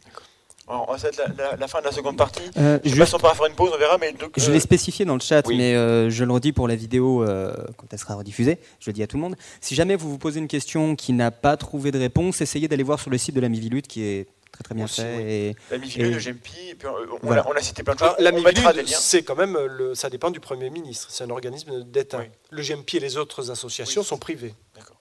Enfin, euh, la compétence n'est pas, pas forcément indexée au fait qu'on est Non, non, non, non, non, non. Euh, Est-ce qu'on a. Mais je parlais notamment pour la liste des sectes qui Oui. est très très complète. Ah, la euh, liste, alors là, c'est compliqué, la liste. Ah non, il n'y en a plus. Ah, c'est des, c'est des supprimés Elle disparaît euh, elle n'a pas disparu. Euh, Vous savez qu'un rapport parlementaire, c'est une photographie du peuple français au travers de ses élus donné, oui. d'un problème de, de société à un moment donné. Donc euh, voilà, on a une photographie de 1995. 95 Et oui, c'est vieux. Ah oui, c'est vrai que c'est un peu pas à eu l'échelle géologique, les trucs euh, officiels. Donc depuis, depuis 20 ans, on ne sait pas ce qui se passe. Bah, on sait ce qui se passe, mais il n'y a, plus de- il y a plus de liste. Alors Et- pour des raisons juridiques, parce qu'on est dans un contexte, on est en Europe. Hein, la France fait partie de l'Europe, même si euh, ça fonctionne au point de vue de la laïcité, d'une certaine approche du phénomène sectaire, euh, de manière assez singulière hein, par rapport au même au monde. hein. Je dis ça parce que quand même, je connais aussi la, sphère internationale dans ce domaine-là, étant à la FECRIS. Et donc, je peux vous dire qu'on est une exception. La France, avec notre système de laïcité, c'est-à-dire qui traite les citoyens, euh, qu'ils soient représentatifs d'une religion ou non, de la même façon juridiquement. Dans d'autres pays, la religion est sacrali- sacralisée. On peut avoir, on peut se permettre certains comportements quand on le fait au nom de la religion, hein, genre euh, filer, fumer de la marijuana ou d'autres trucs. Si on le fait au nom de la religion, faire certaines choses qui sont interdites par la loi aux autres euh, personnes, aux gens. voilà, donc, euh, ou même dans certains États des États-Unis, on peut se soigner exclusivement par la prière, même si les enfants euh, doivent mourir. Hein, donc ça existe, tout ça. Donc nous en France quand même, on est dans un système où on est pour le renard libre, dans le poulailler libre, sauf que nous on lui met une muselière parce qu'on sait qu'il y a un instinct quand même euh, euh, qui est là. hein. Intéressante On image. n'est pas aussi, comment dire, euh, aussi euh, crédule que la moyenne, je dirais, sur ce le- plan. Donc, la, Bah, merci la- de nous avoir corrigé du coup. la laïcité, en fait, protège un peu contre les sectes. Ah oui, oui, tout à fait. Enfin, un peu ou beaucoup même. Oui, oui, oui, euh, même euh, beaucoup, oui. D'accord. Parce que par le biais, parce que pourquoi accepterait-on de donner des avantages à une, deux ou trois religions et pas aux autres? Oui. Là, il y aurait un problème avec la démocratie et le respect de toutes les croyances. C'est d'ailleurs pour ça que la scientologie n'a pas pu être, enfin, n'a pas eu de, enfin, voulait il y a être- pas de reconnaissance reconnue comme religion. Il n'y en a pas. Voilà, il n'y en a pas eu. Et les rares religions qui ont un statut d'association en loi 1905 religieuse ne sont pas reconnues en France. C'est juste un statut juridique Oui, c'est particulier. C'est asso- a- asso cultuel, ça. Oui, association cultuelle, Ouais, donc et- qui, euh, qui oblige à certains, euh, certaines formes hein, euh, par rapport à une association. C'est très juridique. hein. Mais ce n'est pas une reconnaissance d'État. Ce qui veut dire que juridiquement, si ça déconne, ça sera sanctionné pareillement que si ce sont de simples citoyens. D'accord. C'est bien. C'est pas rien, c'est pas rien. Donc la, la France n'est pas tout, tout pourri en fait? C'est bien. Ah, dans ce domaine-là, je pense qu'on est les plus réactifs Ah. au monde. hein. Je ne Ah veux bah. pas faire trop cocorico, Bah, mais... cocorico, euh, si, si, si, ouais, On n'a pas, on n'a pas beaucoup l'occasion en fait, hein, donc on va le faire. Ah, ah bon, d'accord. bon. Donc on est content. Euh, Est-ce qu'on fait une pause? Est-ce qu'on tente une pause? Et on, on va, on va essayer de vous présenter un. un- Alors voilà, là vous avez Mandax in a nutshell. Pose une question, donne la réponse, on s'en fout. on va- Ah, t'as t'as une question? Non, pas du tout. Juste tu, tu, tu le- Voilà. On va, on va quand même tu essayer. aurais pu attendre cette réponse. Parce qu'on y croit maintenant, mais. Guillaume, j'ai confiance en toi. Non, Guillaume, on va essayer. Tu T'es vas, en train de t'embarrasser, d'embarrasser tout le monde. Arrête tout de suite. Guillaume, tu, tu- tu vas lancer le- la, la- la bande-annonce de notre ami Paul. On va essayer. S'il n'y a pas de son, tu passes sur autre chose. Sinon, Paul, aura la recon tout seul. euh. Non, mais, mais en fait, il fait, il fait la voix off. J'ai vu Non, écoute, Guillaume, fais-le. Voilà. Obéis, obéis. Fais comme d'habitude. Et on revient, on revient, on revient dans 30 secondes ou dans 2 minutes. C'est faux, il te déteste, Paul. Bref, donc on, on- on tente une pause. Si ça marche, on a 4 minutes pour aller fumer une clope. Euh, si ça marche pas, on est enfermé à vie. On est de retour. Bonsoir. Voilà. Et, et je Retour de la tronche en biais sans tyran. Et je tiens à dénoncer. Elliot Mini, euh, vidéaste à succès et à Béret, là, qui m'a lancé un avion en papier. Tu seras. Tu seras. Les... Tu es innocent. Sache que tu es innocent, tu le sais? Allez, c'est bien. Bon. Voilà, Mandax est tombé amoureux de son hypothèse et il s'est trompé. Voilà, j'admets que j'ai tort, Prenez-en de la graine. mais, mais Elliot est quand même un, un- quelqu'un de pas, pas fréquentable. Bon, Non. alors, troisième partie de l'émission, où on va s'intéresser un peu à, à comment on réagit, parce que c'est un peu le titre de. Bah oui, là, un on va petit peu quand même, on en parlait. Euh, comment est-ce qu'on fait Alors, bon, les gens qui, qui rentrent dedans, on en a parlé dans, dans l'édito, a priori, ils savent pas qu'ils rentrent dans une secte. Bah les non. gens qui sont victimes au départ, même si après peut-être qu'ils se rendent compte. Bon, autour, quand on se rend compte qu'on a quelqu'un, un parent, euh, un ami, ou, euh, ou une proche, enfin, même un, un conjoint, une conjointe, qui rentre là-dedans, forcément, on va pas réagir comme il faut peut-être. Alors Ouais. qu'est-ce qu'il faut éviter de faire? Alors, il faut bien se dire que il y a plusieurs types d'adeptes de sectes. Alors, tout le monde n'est pas capable d'identifier à quel degré d'endoctrinement est-ce qu'il en est. Donc, je dirais que pour le commun des mortels, il faut éviter de contrarier l'adepte. Il va venir avec son, avoir un comportement ou des propos euh, provocateurs, des propos euh, complètement euh, dingues, et donc il va provoquer la peur, l'inquiétude et l'agressivité. Donc il faut surtout pas tomber dans ce panneau-là, parce que dans la secte, on lui aura dit, si tu es entouré d'êtres à très bas niveau de vibration, matérialiste, etc., ils vont pas comprendre. Ils vont pas comprendre que toi, tu es chargé d'une énergie nouvelle, et donc ils vont te rejeter. Tu verras, on te le dit à l'avance. Donc il y a une prophétie? Donc il y a une prophétie qui se réalise. Voilà. Et donc il va dire, et donc on te dit, ce sont des gens qui sont nocifs pour toi. Il vaut mieux que tu les écartes de ton chemin de vie, ton chemin de- d'évolution, parce qu'ils vont te faire aller vers le bas. Donc si on réagit comme ça, l'adepte, ça y est, son idée est faite. Alors, ou sinon on est dans le système monothéiste et on va dire, le monde entier est sous la puissance du diable. Eh oui. Et tu verras, dès lors que tu seras dans la lumière, ta lumière va les éclairer et ils sont comme des cafards. Ils vont se révéler. Ils vont fuir la lumière et donc devenir agressifs. Donc si on fait ça, la secte a gagné parce qu'elle va avoir l'exclusivité sur l'adepte Mhm. qui, euh, qui va dire bah oui, ils avaient raison. Euh, ce qu'ils m'ont annoncé est arrivé. Ils sont vraiment nuls, intolérants, euh, les yeux bouchés, fermés, sont des êtres de, de, de second De niveau. bas niveau vibra- de vibratoire. Très, très bas niveau Ouais. vibratoire. Et donc, bah, je me retourne vers mes frères. Donc ça, c'est ce qui se passe habituellement. De la- dans la foi. Les gens vont s'enfermer parce qu'ils vont s'isoler du, du reste. Exactement. Alors, Donc, ça- ce qu'il ne faut pas faire, c'est Voilà. dire bah, qu'est-ce que c'est cette connerie-là euh, Dans quoi t'es- trop tombé. Mais t'es voilà, t'es bête. Mais- qu'est-ce que- qu'est-ce qu'est-ce qu'il faut dire? Alors, je veux dire, il ben, faut questionner. Ah. Donc, les questions euh, vont obliger l'adepte à expliquer son système. Et puis, il va falloir s'arranger pour relativiser, relativiser son point de vue par les questions posées. Toujours en faisant l'ignorant, l'innocent, pour maintenir les liens. Et donc, bien sûr, on va sentir la menace. On va se dire, euh, là, ça y est, il a été pris en main. celui-là, Vu euh, ce qu'il nous raconte, euh, c'est plus lui qui est là. Il- il- y a un discours euh, Donc- ce qu'on va faire, il va falloir faire concurrence à ceux qui le manipulent, à la secte. Et la secte, comment elle fait pour, pour attaquer une personne? Alors, je ne parle pas de la phase de Voilà, séduction. sabotage. Oui, bah déjà, ça commence, tu vois, ça commence. Bon, donc, On savait qu'on aurait des, des- des adeptes de quelque des chose. réactions, des réactions face à la vérité, il y a forcément des réactions qui se produisent, une réaction violente. Et, et donc, euh, le- le- la secte va faire en sorte de, de contrôler ce qu'on contrôle habituellement, c'est-à-dire quels sont les amis que j'ai, euh, le travail que je voudrais faire, hein, mon boulot, euh, mes loisirs, etc. Donc la secte finalement va se substituer à nous pour faire tous ces choix-là. Donc euh, l'intérêt sera pour la famille, les amis qui sont autour, de d'attirer, de maintenir l'adepte dans ses activités, dans ses choix antérieurs. Donc jamais attaquer la secte de front, parce Oui. que sinon euh, il va se couper. Et pour garder le lien aussi, hein, donc il ne faut pas, faut pas se- s'affronter à lui directement. Et quelque part récupérer du temps, euh, de l'énergie dans des activités qu'il aimait faire avant, ou les gens qu'il aimait rencontrer avant. Voilà, Ouais. c'est piquer du temps. Pour, dans une première phase, il n'y a que ça à faire. En gros, faut pas couper les ponts. Il faut pas être agressif euh, sur. Non, euh, mais ça ne veut pas dire non plus qu'il faut agréer. Il faut, faut être Oui. comment dire, dans le questionnement. Questionnement qui va amener peut-être l'adepte à se dire ouais, sur ce point-là. Euh, qu'est-ce que tu penses de ce qu'on appelle l'entretien épistémique? Pas si tu connais le principe. En, en anglais, c'est street epistemology.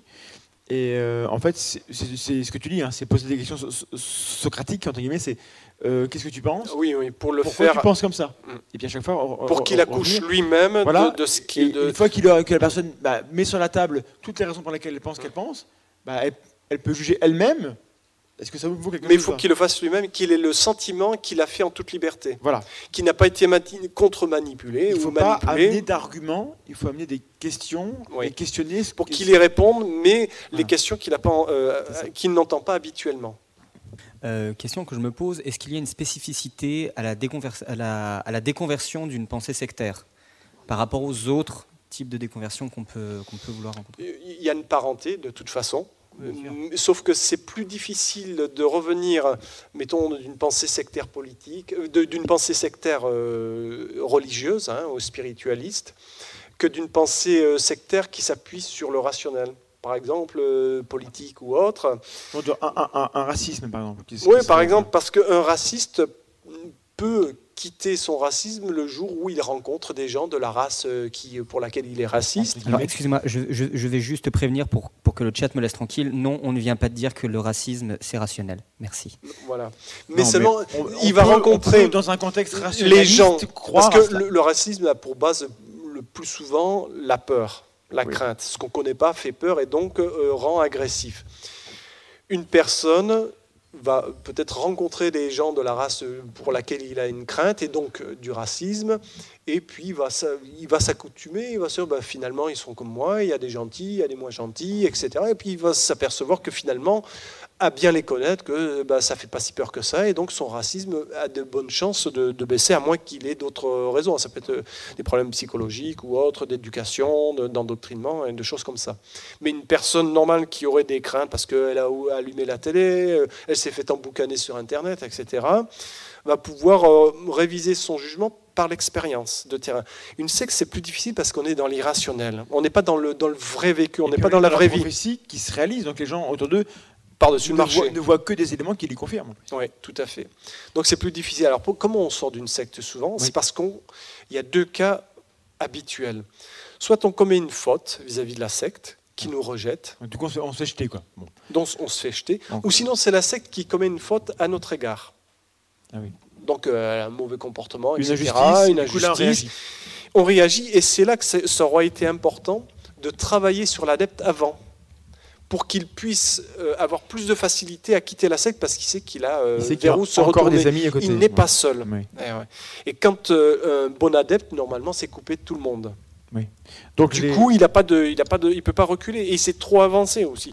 Tu sais que plus on s'avance dans une, dans une démarche, plus Oui. c'est difficile de reculer. l'intérêt d'engagement et le Exactement. ce qui est euh, euh, aversion à la perte. On va Mm. dire, ça fait quand même 10 ans que je suis là, euh, je vais pas renier euh, 10 ans de. Tous les efforts, tout Voilà. l'argent que j'ai passé, etc. C'est compliqué. Et pourtant, euh, on- plus on avance et plus on perd, on va savoir que ça va pas s'arranger. Eh ouais. Mais c'est plus fort que nous. Euh, mais alors ça, tu nous as parlé dans un, dans un parcours particulier. Donc, si on commet une faute et qu'on est jeté, donc là, ah, je vois. Bah voilà. Ou qu'on se rend compte que les gens sont injustes envers nous et que du coup ça se passe mal. Mais quand ça se passe bien, Eh ben, comment de l'extérieur Oui, on y reste, d'accord, mais euh, j'aimerais que peut-être les gens aient d'espoir et qu'ils disent euh, qu'est-ce qu'on peut faire lorsqu'on n'est pas adepte et qu'on a quelqu'un qui est adepte euh, parce que je sais que, enfin, il y a des gens qui, qui- j'ai lu, hein, peut-être que j'ai tort, qu'il faudrait en moyenne 6 crises avant de, de faire une, une déconversion. Je avis Oui, on peut Et faire plus ou moins des statistiques, comment mais on provoque ces crises-là Alors, justement parce qu'il peut y avoir des petits événements, et c'est toujours par cette euh, contre-manipulation, c'est-à-dire en gros faire concurrence à la secte au point de vue affectif, d'abord, parce que c'est par euh, l'affectif qu'on gagne un adepte, parce que lui-même a été gagné par l'affectif. D'ailleurs, on a occulté sa raison, hein, on lui a bien dit que tu as raison, tu sais, elle te trompe, euh, Oui. et voilà. Et puis on répond à des besoins. La personne. Et on répond à des besoins. Donc il s'agit donc de se mettre en position de répondre à des besoins, même si c'est dérisoire par rapport à la secte, parce que la secte est envahissante. hein. Elle chouchoute ses adeptes jusqu'à un certain moment où ils s'habituent à être chouchoutés. Et pour bénéficier de, comment dire, de, ce, de ce régime de faveur, il faut ensuite se soumettre. Et petit à petit, ça devient addictif même. hein. Il y a une dépendance au début. Enfin, c'est. C'est plutôt après qu'il y a une dépendance. Parce que après, on est dépendant déjà à la reconnaissance qu'on reçoit de la secte parce qu'on obéit bien. Donc il y a une Oui, puis on a un reconnaissance, statut. un statut donc, et donc euh, c'est une vraie addiction. Et puis on s'habitue. Euh, mettons si je récite 500 000 fois mon mantra, etc. Tous les jours je fais euh, une heure de mantra ou d'autres pratiques hein, rituelles et répétitives. Il va y avoir une addiction. Le jour où je ne le fais pas, je vais avoir un vide. Oui. Parce qu'en plus, il y a des bénéfices. Tu, tu sais qu'on est euh, prédisposé à l'aliénation. C'est-à-dire que si quelqu'un nous envoie une information comme quoi telle ou telle pratique va nous être bénéfique, il y a un bénéfice, on va s'y intéresser malgré nous. On va mettre ça dans une petite case quelque part, et on sera toujours tenté d'y revenir parce qu'on aura été convaincu qu'il y a là un, un bénéfice, un- une jouissance possible. C'est comme ça, on est, on est fait comme ça. Donc il faut toujours se surveiller parce que, euh, je dirais, eux, ils savent faire. hein. Et donc c'est là-dessus qu'il faut Nous travailler. sommes des créatures faibles, Et nous donc, manipulables. il faut, il Oui. faut, en contrepartie, en contre euh, endoctrinement, je dirais, laisser entendre qu'il y a des bénéfices à tirer de l'extérieur. Parce qu'un un adepte dans une secte, alors il y a plusieurs types de sectes plus ou moins extrêmes.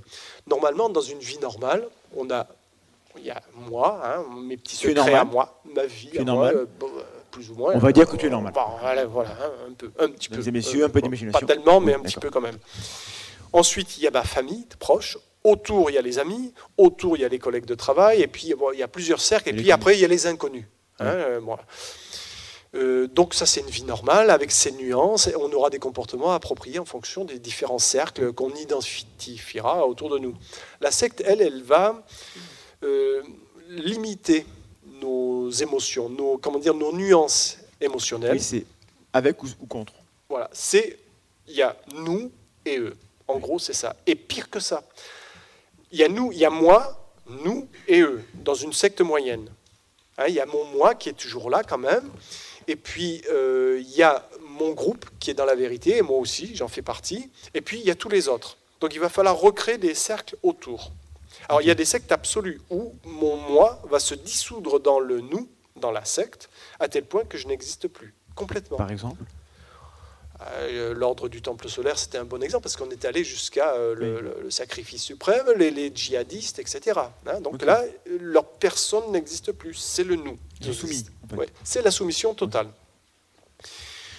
Euh, et, donc, il va falloir recréer des cercles autour. Des cercles Oui, pour des ajouter des nuances euh, émotionnelles avec l'extérieur. Comment on fait? Eh bien, justement, en chouchoutant la famille, les amis, etc., l'adepte, comme le fait la secte, en relativisant, mais par des questions, son point de vue, sans jamais le brusquer. C'est la vieille combine, la vieille recette. Alors sinon, il y a des méthodes dures, mais qui sont interdites. hein. C'est ce que les, Oui, les- euh, voilà, hein, les, les Vietnamiens faisaient aux prisonniers, euh, ou les Chinois faisaient aux prisonniers américains au Vietnam, etc. Mais bon, c'est lavage des programming, euh, lavage oui. de cerveau inversé. Donc on ne fait pas ça parce que ça implique euh, déjà la, la rétention, hein, le- Alors, en vrai, l'enfermement. l'histoire, c'est que c'est- c'est un, un Américain, je crois, qui pour, pour, pour que les gens quittent la, secte, la famille l'embauchait, il allait récupérer l'adepte, il Ouais. l'enferme dans, dans le coffre de la bagnole, hein, il, il est un, Ah oui, un- c'est un enlèvement. attaché, on le met dans la cave, On le déshabille. euh, On l'humilie, voilà, et, Donc, et ça euh, dure des jours et ça des dure jours, des jours, des jours, avec un bourrage de crâne, comme on pourrait le faire dans une secte euh, intense, et puis donc provocation sur son gourou, etc. Et donc bon, et il y en avait qui en sortaient, pas tous, mais, Mais en c'est ça, c'est quand même. Enfin, Alors, il y a une- évitons, évitons ces méthodes. Il existe alors une méthode euh, qui s'appelle l'exit counseling. Euh, Steven Hassan, donc un ex-adepte de secte qui est sociologue, je crois, psychologue plutôt, là, moi, Steven Hassan. la référence, on, on notera. Donc on le trouve si sur on oublie, dites-le, on vous mettra sur Steven Hassan, c'est H-A-2-S-A-N. Voilà. H-A-2-S-A-N. Ouais, et Steven. Et donc qui a, euh, qui a monté un système où on peut aussi sortir des gens, mais ça c'est très très onéreux parce qu'il faut des détectives, des psychologues, Oui. des juristes, etc. Toute une équipe, et c'est pas donné à tout le monde. Oui. Donc, euh, mais ça marche aussi. Hein. donc euh, il faut vraiment connaître l'histoire, euh, essayer de trouver la genèse. Pourquoi est-ce que cette personne Oui. s'est laissée endoctriner C'est très besoin? important pour l'entourage dont je parlais tout à l'heure, hein, l'entourage qui va essayer de, de recréer des cercles autour du cercle unique euh, sectaire, de savoir pourquoi il s'est fichu dedans, pour poser les bonnes questions qui vont amener l'adepte à déjà avoir des doutes sur l'origine de ce- son engagement. Est-ce que, alors, en général, pourquoi on se met dans une secte? L'échec. Donc, euh, j'ai été plaqué par euh, ma copine, euh, j'ai raté mon bac, ou je sais pas, n'importe quoi. Donc, c'est l'échec. Euh, Il y a une autre source, c'est la peur. La peur, voilà, j'ai peur de la mort, j'ai peur de, voilà, de du cataclysme, la planète est pourrie, etc. Je cherche des solutions. Et puis il y a aussi l'endoctrinement familial. hein. Il y a des gens Ah oui. qui naissent dans des familles sectes ou sectaires. hein. Donc coup, euh, euh, là, ils sont endoctrinés de, de naissance, on va On dire. dedans quand on est petit, c'est- dur de. Et donc, euh, il faut faire avec. Et donc, ce sont les trois sources. Donc, bien retrouver la, la source et ensuite les, les détails. Il y, a, des détails qui relèvent de la vie intime de l'adepte, Ouais. connu euh, plus ou moins de la famille.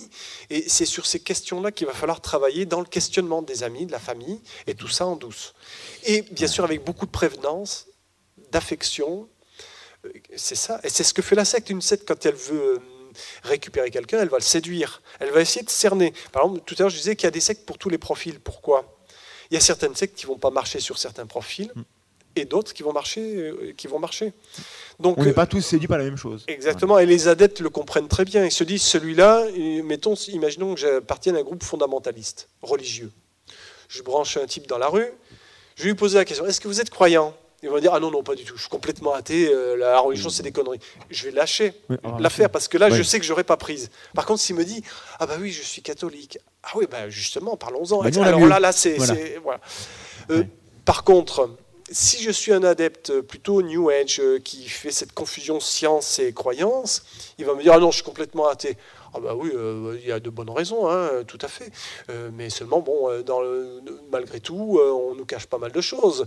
Si on appliquait certains principes beaucoup plus, dont on a beaucoup de témoignages. Alors les témoignages, c'est le truc extraordinaire, hein, qui montrent que ça fonctionne, que voilà, dans ta vie, tu as des problèmes à ton boulot. Hein, tu es cadre dans, ton entreprise, tu as l'impression d'être foutu dans un placard. Ben oui, tu sais pourquoi?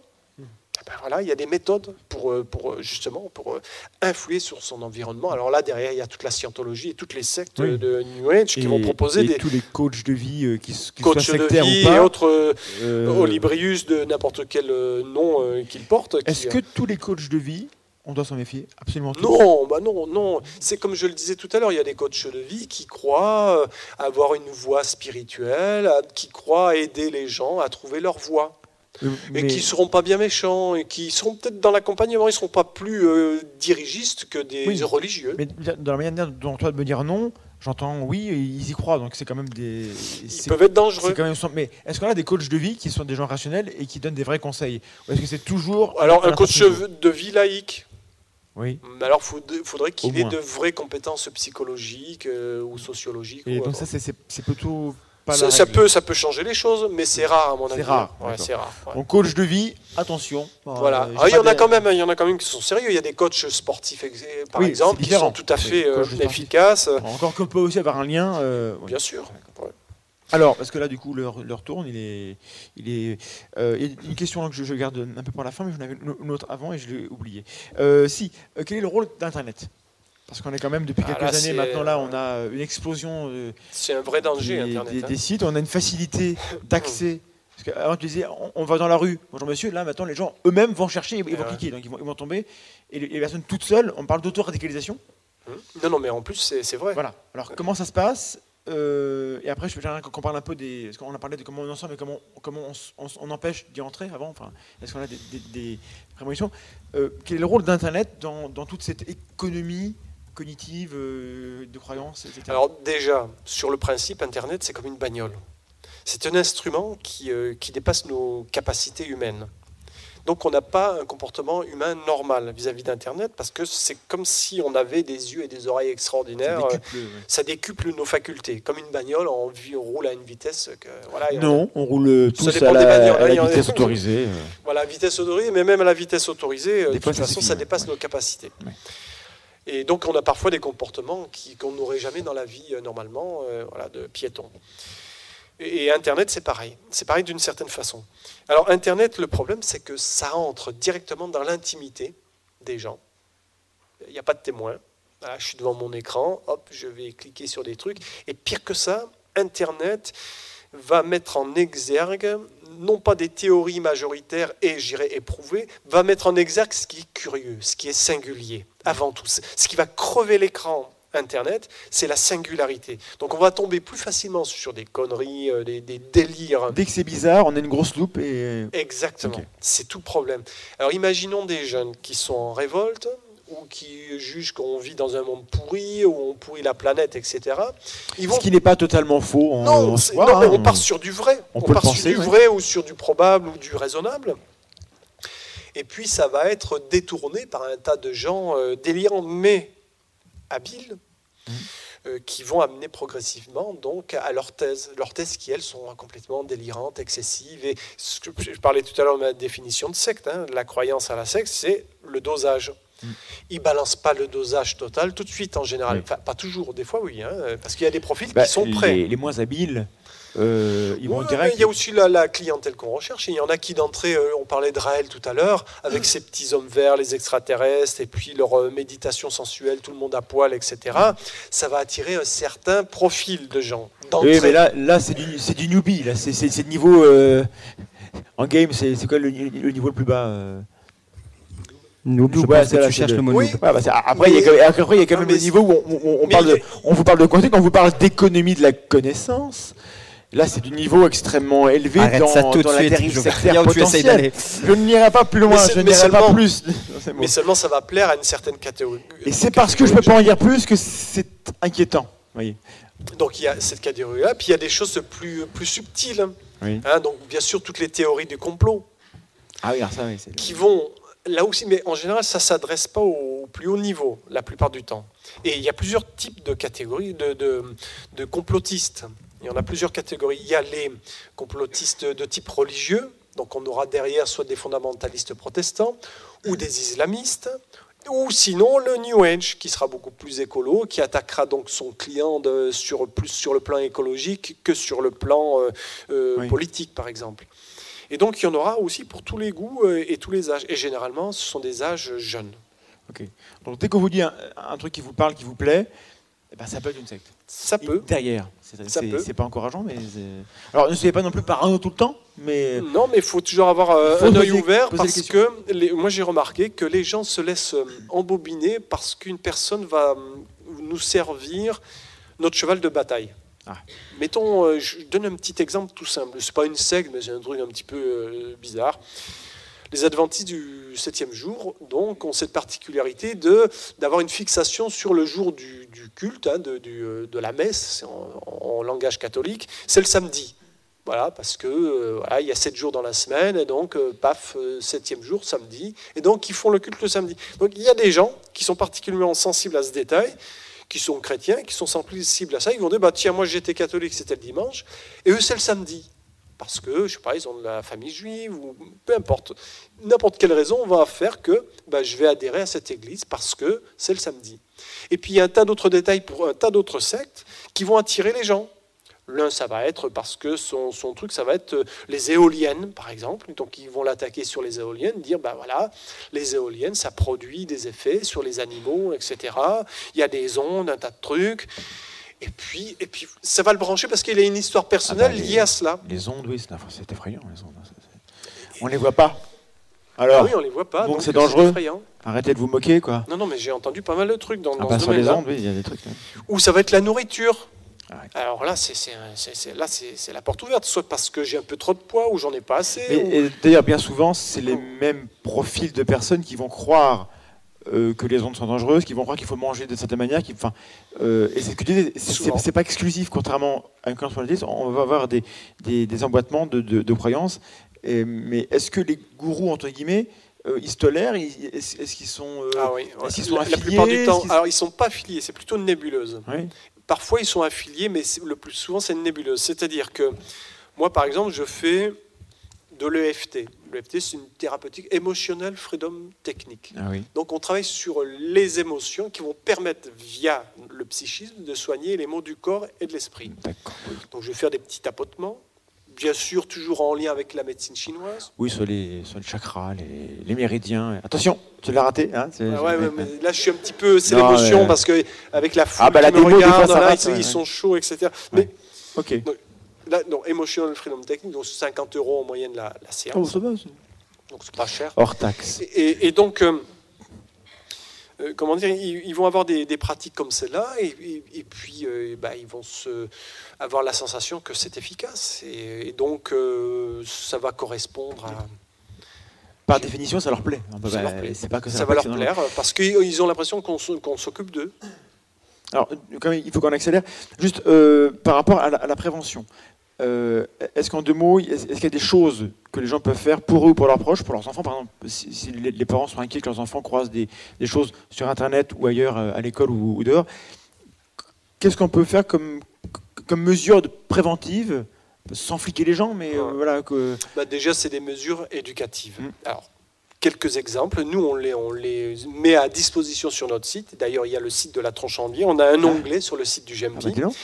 Qui, euh, qui s'intitule Autodéfense intellectuelle, éducation. Vous allez dessus, vous, trouverez la tronche en biais et d'autres sites tout à fait appropriés. et- Voilà, oui, oui. tout à fait approprié à la jeunesse. Donc parce qu'on ne communique pas pareil avec des jeunes Oui. de, de 12 ans, 15 ans, 20 ans qu'avec des personnes de 60 ans. Pour que ça passe, il faut quand même mettre les formes. C'est très très bien fait. Et il faut savoir que la plupart du temps, il n'y a pas d'association, il n'y a rien à côté de chez soi. Il faut, faut se dire qu'il y a quoi Une vingtaine d'associations comme la nôtre en France, et puis basta, il n'y a rien. Oui. Donc il faut que les gens se débrouillent tout seuls. Et pour ça, donc, on peut éduquer ces enfants en, les- en leur apprenant, en leur faisant des petites séances de temps en temps euh, d'entraînement à l'esprit critique. Ah. C'est pas, c'est pas idiot comme système. Et puis nous, on s'en sert parce que les gens viennent nous voir. Souvent, c'est des histoires de divorce. Le mari ou la femme, entre, euh, ils divorcent à cause d'une secte ou pas. Et il y en a un qui se fiche dans une secte, bien sûr, parce qu'il a un problème, et donc la secte Oui. répond effectivement, etc., à ses problèmes. Et donc se pose ensuite la question de la garde des enfants. Comment je vais faire? Parce qu'il y a la garde. Donc euh, l'enfant ou les enfants vont aller euh, entre les mains de- du parent adepte. Et comment je fais pour euh, contrer ça? Moi, je suis adepte de rien. Donc, Mmh. c'est toujours les meneurs, les militants qui sont plus forts que, les, que, les, que ceux Bah qui sont ils sont rien. motivés, et c'est normal. Ils sont dans, dans le- Une minorité active est toujours plus forte qu'une majorité euh, molle. Oui. Eh bien, donc, on entraîne ces enfants, les jeunes, à l'esprit critique au travers de ces sites, par exemple. C'est facile. Hop, il suffit de cliquer sur l'onglet du Jumpy qui va vous amener à tous ces sites. D'accord. Par exemple, si on veut faire simple, sinon on va direct sur Internet. Mais si on ne les connaît pas, ils y sont. Voilà, ils sont là. Il y a aussi autre chose. On a fait des DVD qui peuvent permettre à des enseignants aussi, parce qu'il y a des gens dont la profession permet, des éducateurs, enseignants de toutes sortes, peuvent faire des séances de sensibilisation.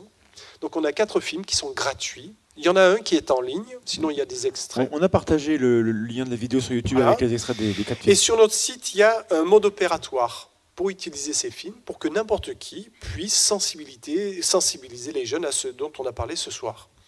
D'accord.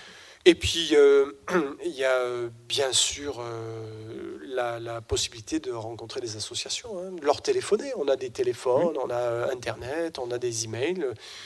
Donc, euh, Le 04 91 08 72 22. JMP Marseille. Voilà. Et savoir donc qu'il y a plusieurs associations qui peuvent le faire si on a besoin d'informations.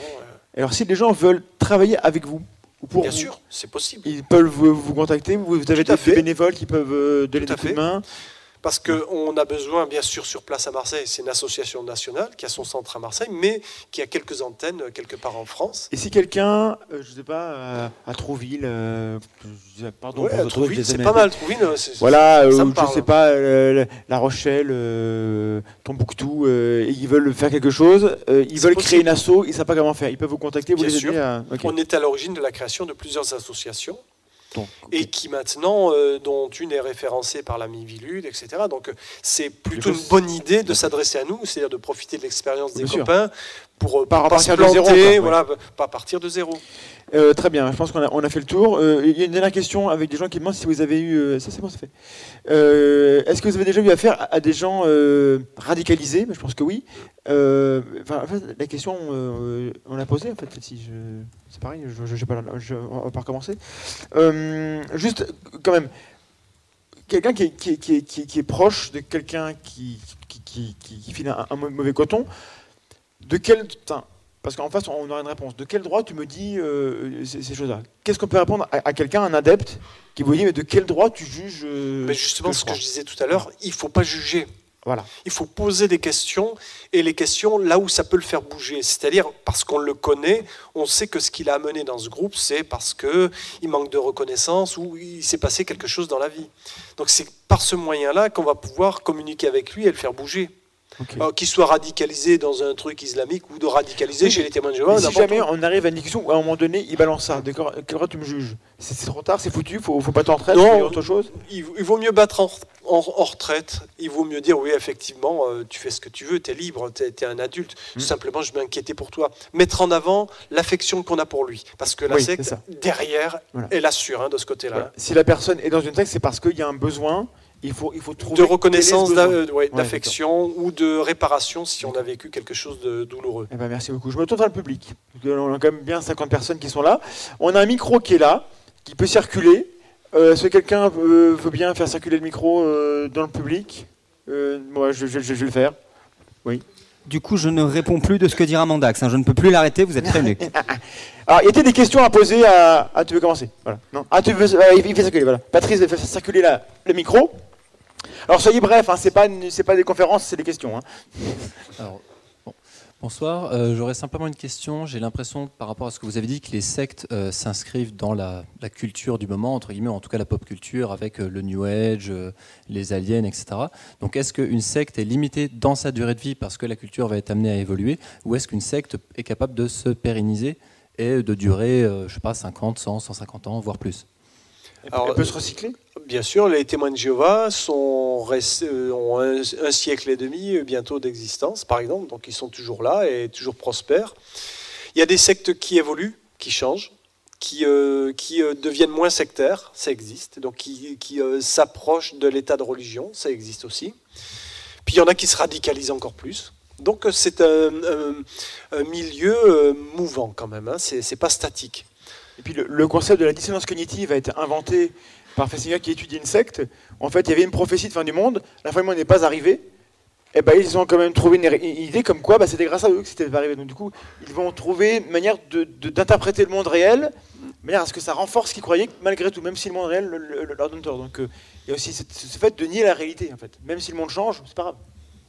Et l'idée de fond, c'est tout simplement que le, le bénéfice que je reçois de ma croyance, hein, ça me rassure, ou je, ou je suis aimé d'un groupe, j'appartiens à quelque chose, euh, pour mon identité, je me sens bien. C'est tellement bon que j'ai pas envie d'entendre la vérité. Donc, quand bien même la science a de belles réussites, euh, je préfère boucher mes oreilles. Bonsoir. Euh, je voulais savoir si vous aviez une idée de ce qui se passe au niveau neurologique euh, ou hormonal euh, quand on est endoctriné. Voilà. Alors là, c'est Là, ça dépasse mes c'est compétences. très hein. technique. Euh, Mais euh, puisque la méditation, soi-disant, euh, a une influence sur le cerveau, et le cerveau peut-être une influence sur le corps, mais l'erreur serait de dire ça a forcément telle ou telle influence très précise. Dans les sectes, ils vont dire, ben voilà, euh, je vais réciter un mantra, par exemple, et puis ça va avoir un effet sur mon cerveau, forcément. hein, euh, tout a un Oui, effet. Là, bah, je tiens en face de moi, ça a un effet sur mon cerveau. Pardon, Voilà, donc, pas fait euh, exprès. et là, tu vois, de, de- entre tout à l'heure, il- Ne t'énerve pas. il y a deux heures, et maintenant, tu me vois très nerveux Ah oui. il s'est passé quelque chose. Voilà. Bon, bah, tout arrive a un effet sur notre cerveau. Le problème, c'est que dans les, dans les groupes sectaires et donc euh, radicaux, ceux qui ont la vérité, ils vont dire ben voilà, si je fais voilà ces petits trucs là, ça va provoquer à tel endroit de mon psychisme ou hein, telle chose, et ça va avoir avoir tel effet précis sur mon corps. Ça, c'est typiquement sectaire. On est dogmatique sur des choses qui ne sont absolument pas prouvables. Mais niveau hormones, il y a sans doute l'ocytocine qui est l'hormone de- du plaisir, de, Voilà. de- de- du, du lien euh, social qui est sans doute impliqué. Parce que s'il y a un bien-être à être dans la secte, bah, c'est qu'il y a un bien-être physiologique. aussi. sérotonine, etc. Tous ces trucs qui dopent ou qui, euh, qui cassent le moral. Bon, mais ça, c'est plutôt de, ça relève plutôt d'un psychiatre. Quoi. hein. Voilà, bon, on n'a pas de. Bonsoir. Ah, moi, c'est plus par rapport aux, aux relations avec les institutions type euh, Europe ou ONU. Euh, est-ce que c'est, est-ce qu'il y a un seuil de nuisibilité ou est-ce que c'est considéré comme dangereux que des groupes à tendance sectaire euh, entretiennent des relations avec des structures de pouvoir?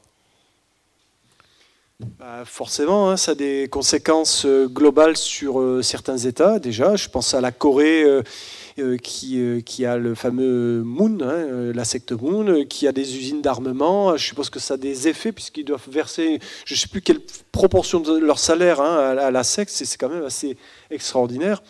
Je parle bien sûr des, des- des- mouvements islamistes et du radicalisme islamique qui a des États sanctuaires. Ça a donc des effets sur la population, sur les femmes notamment, sur les minorités euh, euh, qui ne sont pas de cette religion. Donc euh, ça a forcément des effets quand ça a une puissance de ce niveau-là. Je pense aussi à un autre groupe japonais qui, qui a ses entrées à l'ONU, qui va donc favoriser les avantages du pays hein, qu'il représente, parce que curieusement, ils sont parfois instrumentalisés par les États, euh, certains groupes sectaires. Donc c'est euh, c'est très complexe et c'est difficile à prouver euh, dans certains cas aussi. hein. Mais on, s'en doute quand même, hein, s'ils ont leurs entrées, s'ils ont des ministres ou, ou même des partis politiques hein, qui peuvent représenter 10% des électeurs dans certains pays. Forcément, ça a un effet, puisqu'on voit bien les politiques. S'ils peuvent gratter euh, 10% d'un coup, quand même, je pense qu'ils sont prêts à, à, à faire l'arbre droit. de hein. Sarkozy, là, ça aurait un effet incroyable. Ouais, voilà, 10%, c'est. c'est pas rien.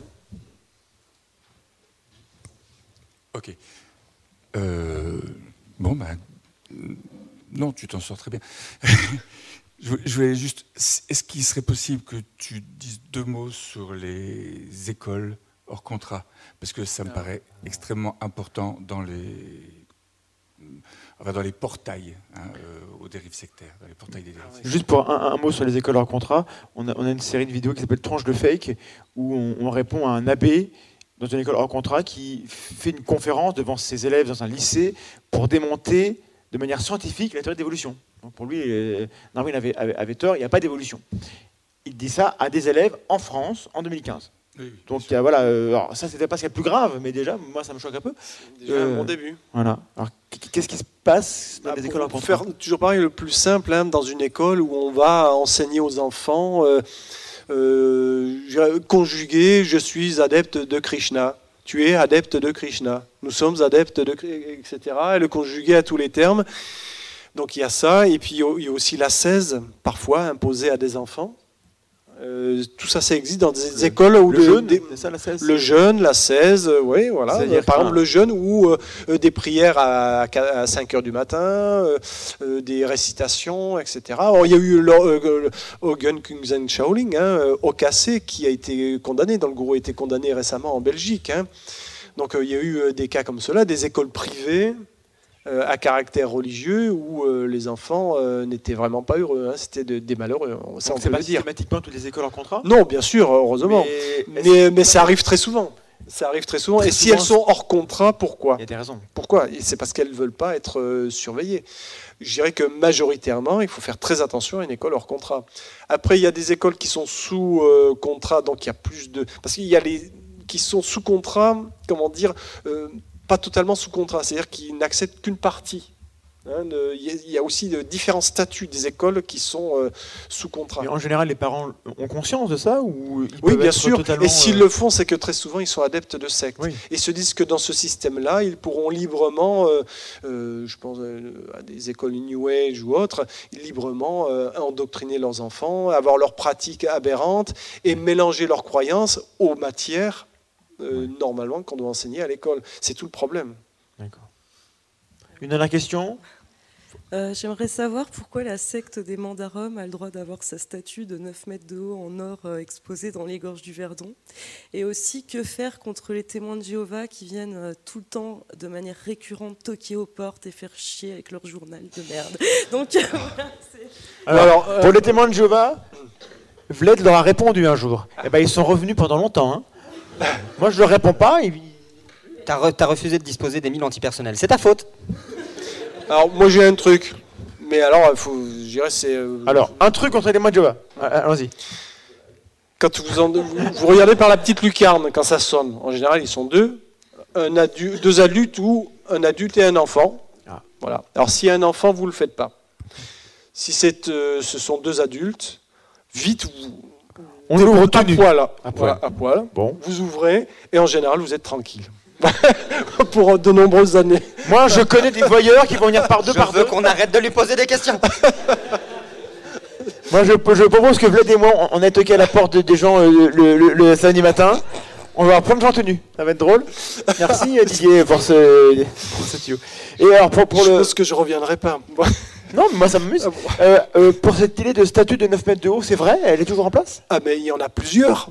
Il y en a qu'une qui a été euh, explosée il y a quelques années Voilà. parce qu'il y a une décision de justice, mais toutes les autres sont légales et puis toutes les, les autres, le temple de je ne sais plus quoi. Enfin, il y a divers temples. Alors, les gens râlent pour une éolienne, mais on laisse des statues. Oui, tout à fait. D'accord, bon, bah très bien. Est-ce qu'on a une dernière question? C'est la fin. On s'arrête Parce qu'on va se raconter par Delphine. Alors Oui, euh, bonsoir.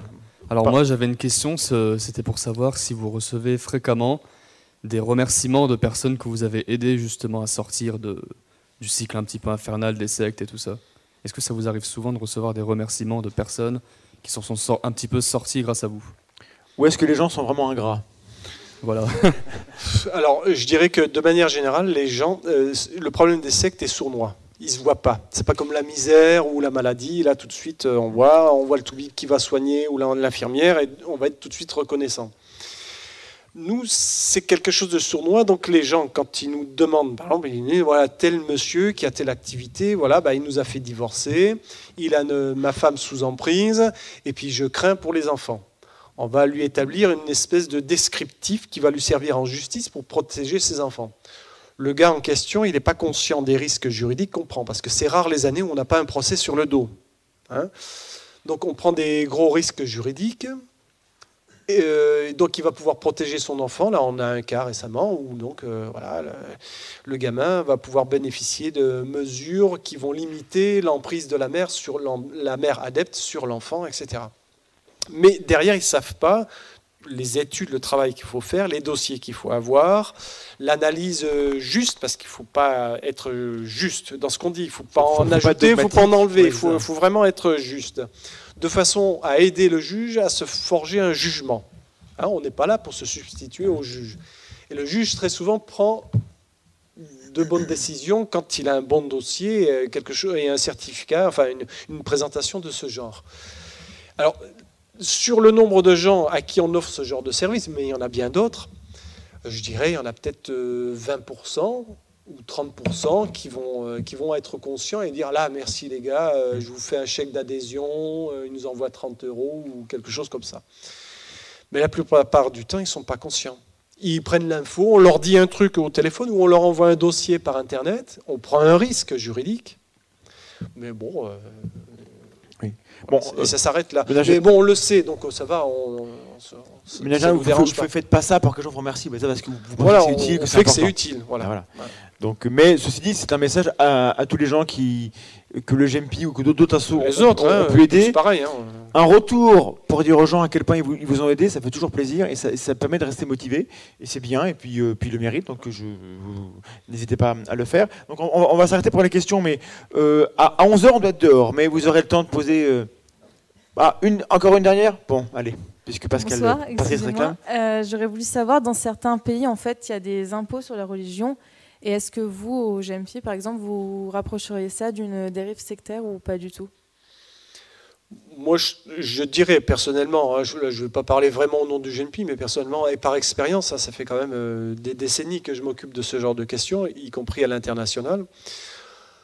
Moi, je trouve que c'est une injustice. Faire payer les gens pour euh, une religion à laquelle ils n'adhèrent pas, je trouve ça complètement euh, injuste. Alors après, ils sont libres, hein, ces pays-là, ils ont élu leur parlement, ils ont, qui ont euh, voté leur loi, etc. Moi, je suis bien en France. Voilà. Où normalement l'État ne subventionne ni ne reconnaît aucune religion. Et on a raison, comme ça, tout le monde, ça met tout le monde d'accord. hein. On revient au principe de, de laïcité tout, Ouais, tout tout à à l'heure, qui a priori est un, un- un des meilleurs remparts contre les dérives. euh, Tout à fait. de- Alors je dirais pas que c'est une secte pour autant, mais je dirais que c'est injuste. Voilà. Alors donc, euh, je, on va. Alors oui, euh, Sisi veut dire un mot?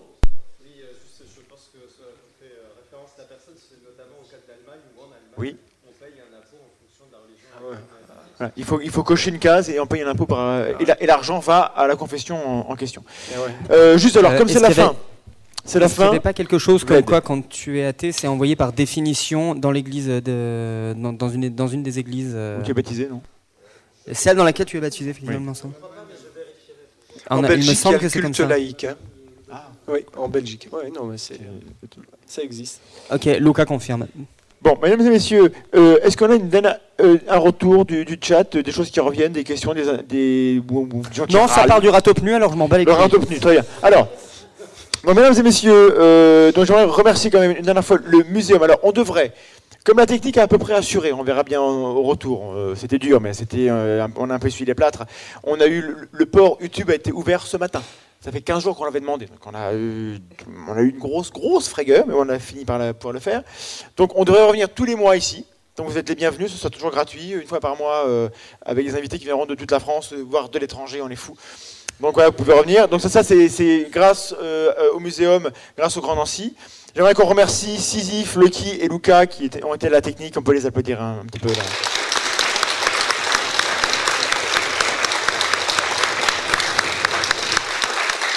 Voilà. Donc, si tout va bien, on reviendrait le mercredi 7 décembre euh, avec un invité de je ne sais pas, parce qu'on n'a pas, on n'est même pas sûr, on ne sait pas. Voilà. Mais a priori, si on revient, ce sera ce jour-là. Il est possible qu'avant ça, on fasse un live à la maison, en, en Skype, avec des gens pour parler des- de la peur des vaccins. Parce qu'en France, à l'heure actuelle, les Français ont plus confiance dans l'homéopathie que dans les vaccins. Ça nous fout un petit peu les boules. Donc on s'est dit, euh, on a des gens qui connaissent le sujet, qui veulent, donc on a un immunologue, une vaccinologue et puis un médecin qui veulent nous en parler. Donc on, fera ça avec eux. Peut-être courant euh, novembre, on vous dira si on peut le faire.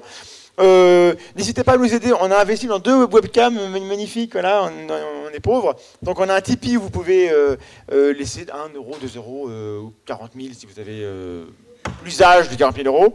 Voilà, n'hésitez pas à partager autour de vous. N'hésitez pas à venir poser les questions qu'on aurait ratées dans le chat de la vidéo ou sur la page Facebook ou via Twitter, mais Twitter c'est chiant, donc euh, plutôt voilà. Et euh, on, on transmettra éventuellement à, à Didier qui surveillera la, la- la page pour, euh, pour, vous répondre. J'espère que ça vous a intéressé, j'espère que vous êtes content et que vous n'êtes pas trop sectaire. Voilà, euh, dans le chat, euh, j'espère que ça s'est bien passé, que le son était correct, et puis je m'excuse auprès des copains qui ont donné un- une bande-annonce qui n'a pas été diffusée, mais on fera ça prochain coup, il faut que ça, ça se fasse. Voilà, Vlad, un mot de la fin? J'allais dire tardigrade, je vais vraiment pas bien. Voilà.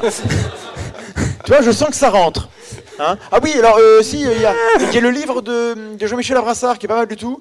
60 questions sur le paranormal. On, on va l'inviter un, un de ces jours, il, il est bien. Voilà, c'est bien. Il y, a- il y a ce livre-là qui est pas mal du tout, ça s'appelle La vie après la mort, c'est un certain Thomas Durand. Euh, voilà. N'hésitez pas, c'est de collection euh, de Bookie Book. Et puis il y a d'autres bouquins euh, super intéressants, dont, dont ceux dont nous a parlé Didier. On vous mettra les liens euh, dans la description. Voilà, on vous embrasse, restez sceptiques, bonne nuit.